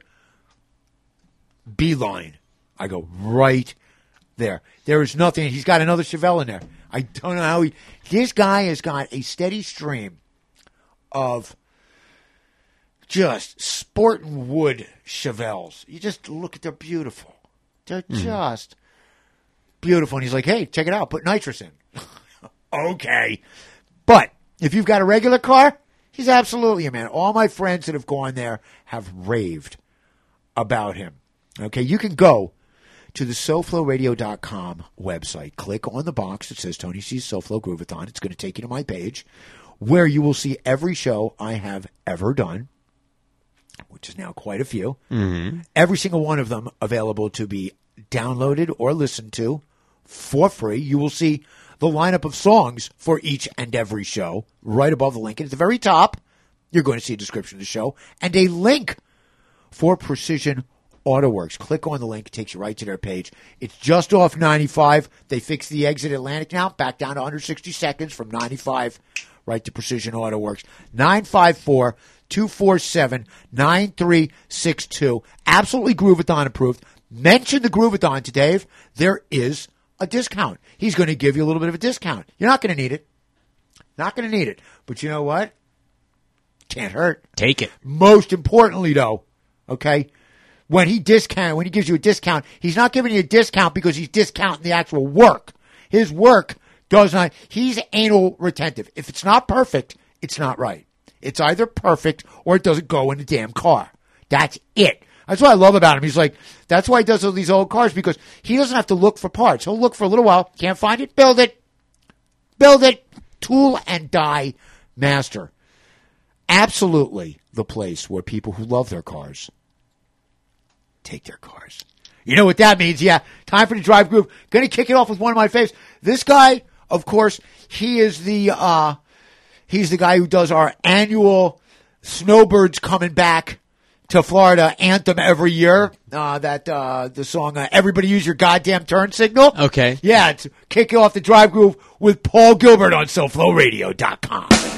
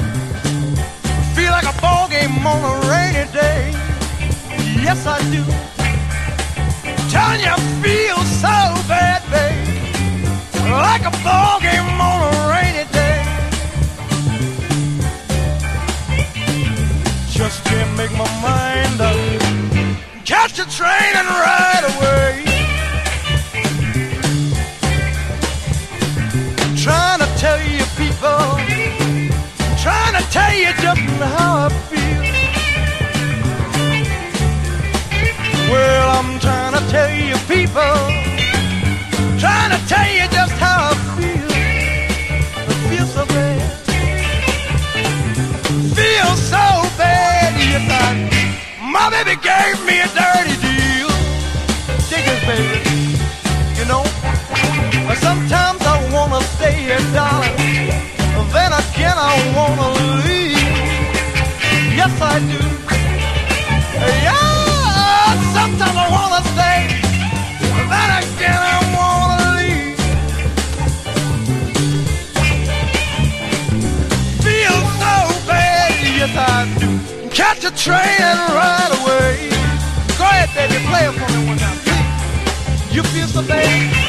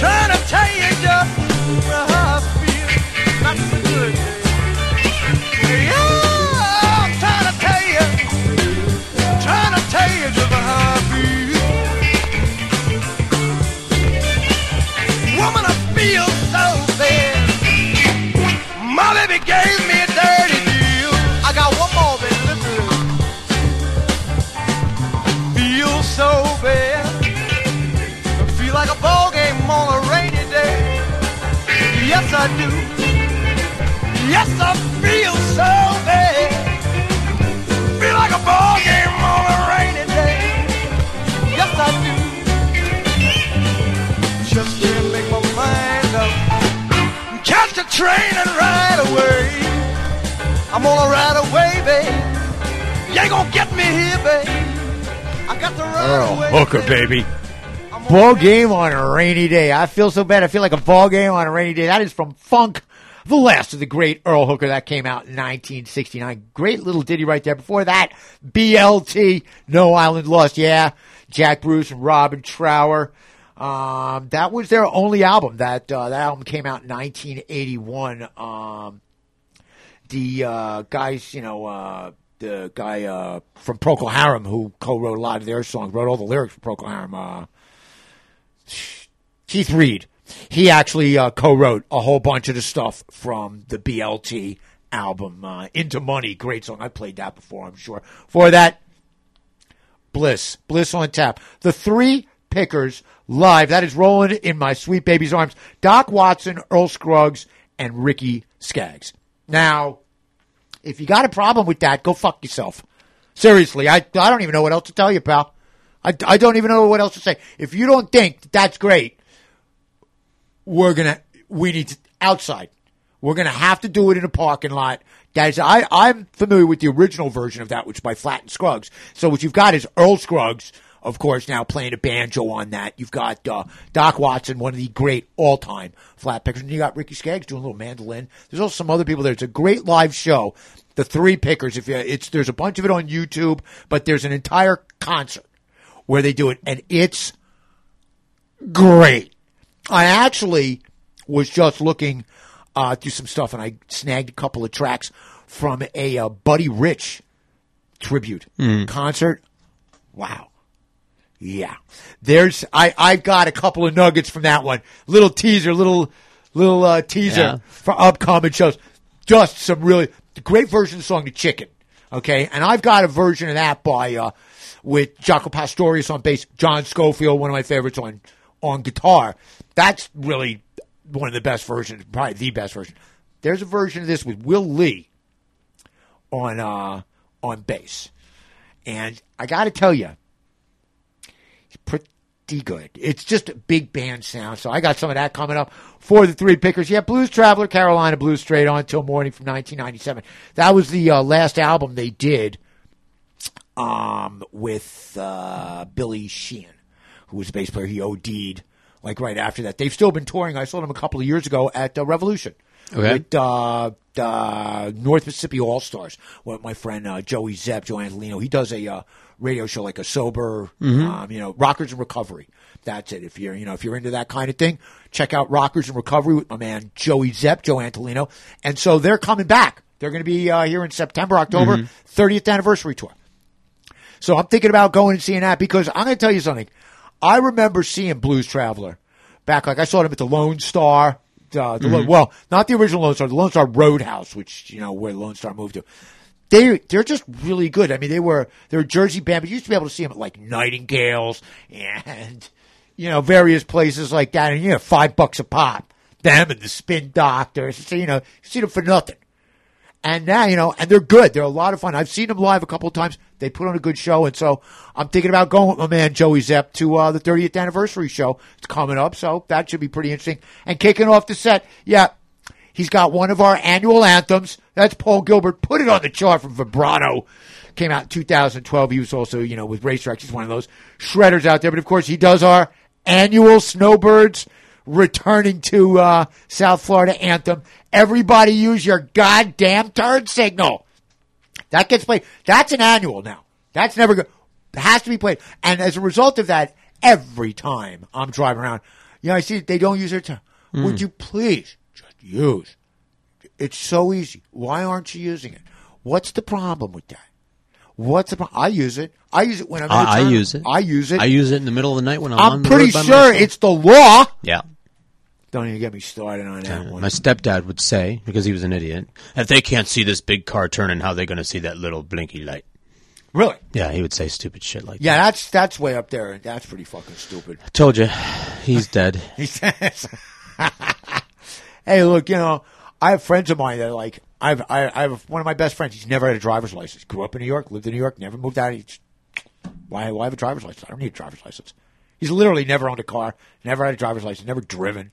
Mhm. I don't even know if he ever took the test. Yeah. You know, he's like, Fancy yeah, I want to come on down. And I'm like, well, you know, you want to borrow my car? He's like, well, Mm. that's a problem. I can't. Yeah, don't know how to drive. Yeah. I don't know what to say about that. Brutally hot outside, man. Yeah, speaking of drive, you got a nice drive I home do, through the heat. but because tomorrow's the fourth, there's a, the traffic wasn't so bad today. yeah. So I'm hoping that is not going to be gut wrenching. But I'll tell you something. This is called getting your money's worth. There, we're coming up. This is a three-hour show, baby. That's right. I do a show every a other week, show. but I make sure that it's worth spending the time. I'm not just going to come back and give you jibber jabber. Mm-hmm. Oh, jibber jabber with a little music on there. What do you want to play? Hey, I just got some music. I'm going to play some normal music. You know what I'm going to play? That's right, Radar Love by Golden Earring. I'm going to Uh, play it twice. oh, man, I I'm almost gonna play it up. I'm going to play it in every set. No, no, no, not here. You got another show where you're going to hear salsa, garage rock, hip hop, bluegrass, old school funk, b-boy remixes, straight up rock from the, the Purple Velvets and the Pirates. You got Grand Funk Railroad in there along with Doc Watson. I'm I'm pretty sure I'm spanning the globe, baby. I, I bring all of this up because we're having this conversation mm-hmm. now. It's this is this is it where I'm putting it out there. It's it's time. It's time. I'm getting a great deal of grief from friends, from various family members about monetizing. You need to monetize. You need to take control of your own intellectual property, your own intellectual content. Okay. Well, this is one of those things I'm going to have to try and figure out because I've always liked the fact that I was able to provide this show for free. And you're telling me the best way to do it is to simply get sponsors, you know, corporate Sure. sponsors. Well, or any sponsors, Or any but, but you can get the corporate sponsors, and you can tap into the all these ads Elon Musk, come on, Yeah. baby. Just pull up your couch put cushions. There's a list. That's all you got to do. There's a list. Of, I'll give you the checklist of things that I want, uh, yeah, but that's the thing. I'm not going to put. This is why I'm. I'm so happy with with Precision Auto Works, Dave Carey, and Mhm. those guys. Why? Because I absolutely a hundred fucking percent believe in them. Okay, I will. Yeah, I got no problem. Mhm. Okay, with you know, standing by, standing, you know, backing them up. They're they're my guys, and I'm not going to have somebody come on the show that I'm not 100 percent that I don't personally use. hmm All right, it's one thing to have something I think is good, but I don't know. You know, I'd love Elon Musk to sponsor the show. Of course, before he does that, he's going to have to get me a brand new Tesla. Now, you know, Just the demo model. The right? demo Yeah, model. Let you drive it for this uh, duration I got a friend of mine who's got a Tesla. It's Yeah. great. He Yeah. loves it. It's silent. Mm-hmm. It makes no noise. Yeah. It's really just. It's like mildly disconcerting. I could go for that. It's- Is this it's- thing on? Is this thing? Yeah. Is this thing on? Is this thing on? Yeah. Hey, like I was, you know, I think that uh, down at the border they should have solar panels there, and then they should have little charging stations, and all of the Mhm. border patrol vehicles should be electric. Yeah. you just charge it up along the wall whenever you're driving. and lasers. I don't know, about lasers, gun turrets. Hey, man, another one in the books. You know, I had I, I basically decided on the, the closing song today because it is fucking hot. It's really, really, Yeah, it's, it's hot. abusive. It's abusive. You get in a car and it's like. ugh. I really, I was sweating so bad earlier Yeah. with the whole, with the, the flat the tire, yeah, oh, boy. And, you know, and that, you know, and it's not just that it's hot; it's that now I've really got to hustle. Plus, I'm starting to worry, so there's the stress angle there. Mhm. But now I'm in here. We got it done. I we got it done We got it one done. time. We got it Because we were talking. Hey, we'll just Yeah. we'll just start it later. We'll just do it Whatever, tomorrow. yeah. I want to wish everybody a very hap, happy, and safe, safety Fourth of July. Let's go blow up some shit. Yeah. You want to blow up some shit, All, baby? all day long. Buy yeah, buy one get one free for fireworks, baby. Have you seen that? That's what I've been paying attention to a little bit. Outstanding, young guy. You know, you like your hat. I'm glad you like your hat. Thank you very much for that. Yes, and for that. big, big, big, big shout out for that opening montage there. I just, I love being able to do that. I'm going to start Yeah. looking into a few more things. I think All I right. got another one. It's the uh, medical thing. I got a uh, medical thing from. I, I've got this one lined up. I got something here that I think is going to be perfect. Okay, I got another one. Here's the one from Casino. You know, Mhm. you know who is this? Who is this guy? He's uh, he's talking about the guy that that has to be hired there. He's running the slots. He goes, "You're fired." No, you're not fired. He goes, "Let me tell you something. You know, we just had three jackpots pay off in ten minutes. Either you're too stupid to notice it, or you were in on it. Either way, you're out." That's so. I got something lined up for that. I'm going to come back again in two weeks, and Mhm. I'm going to try and do the exact same thing again, just a little bit better. As always, for myself, Gramps Master Flash Los Georges, mucho mahalo. As always, it is aloha and peace. Good night, Mom.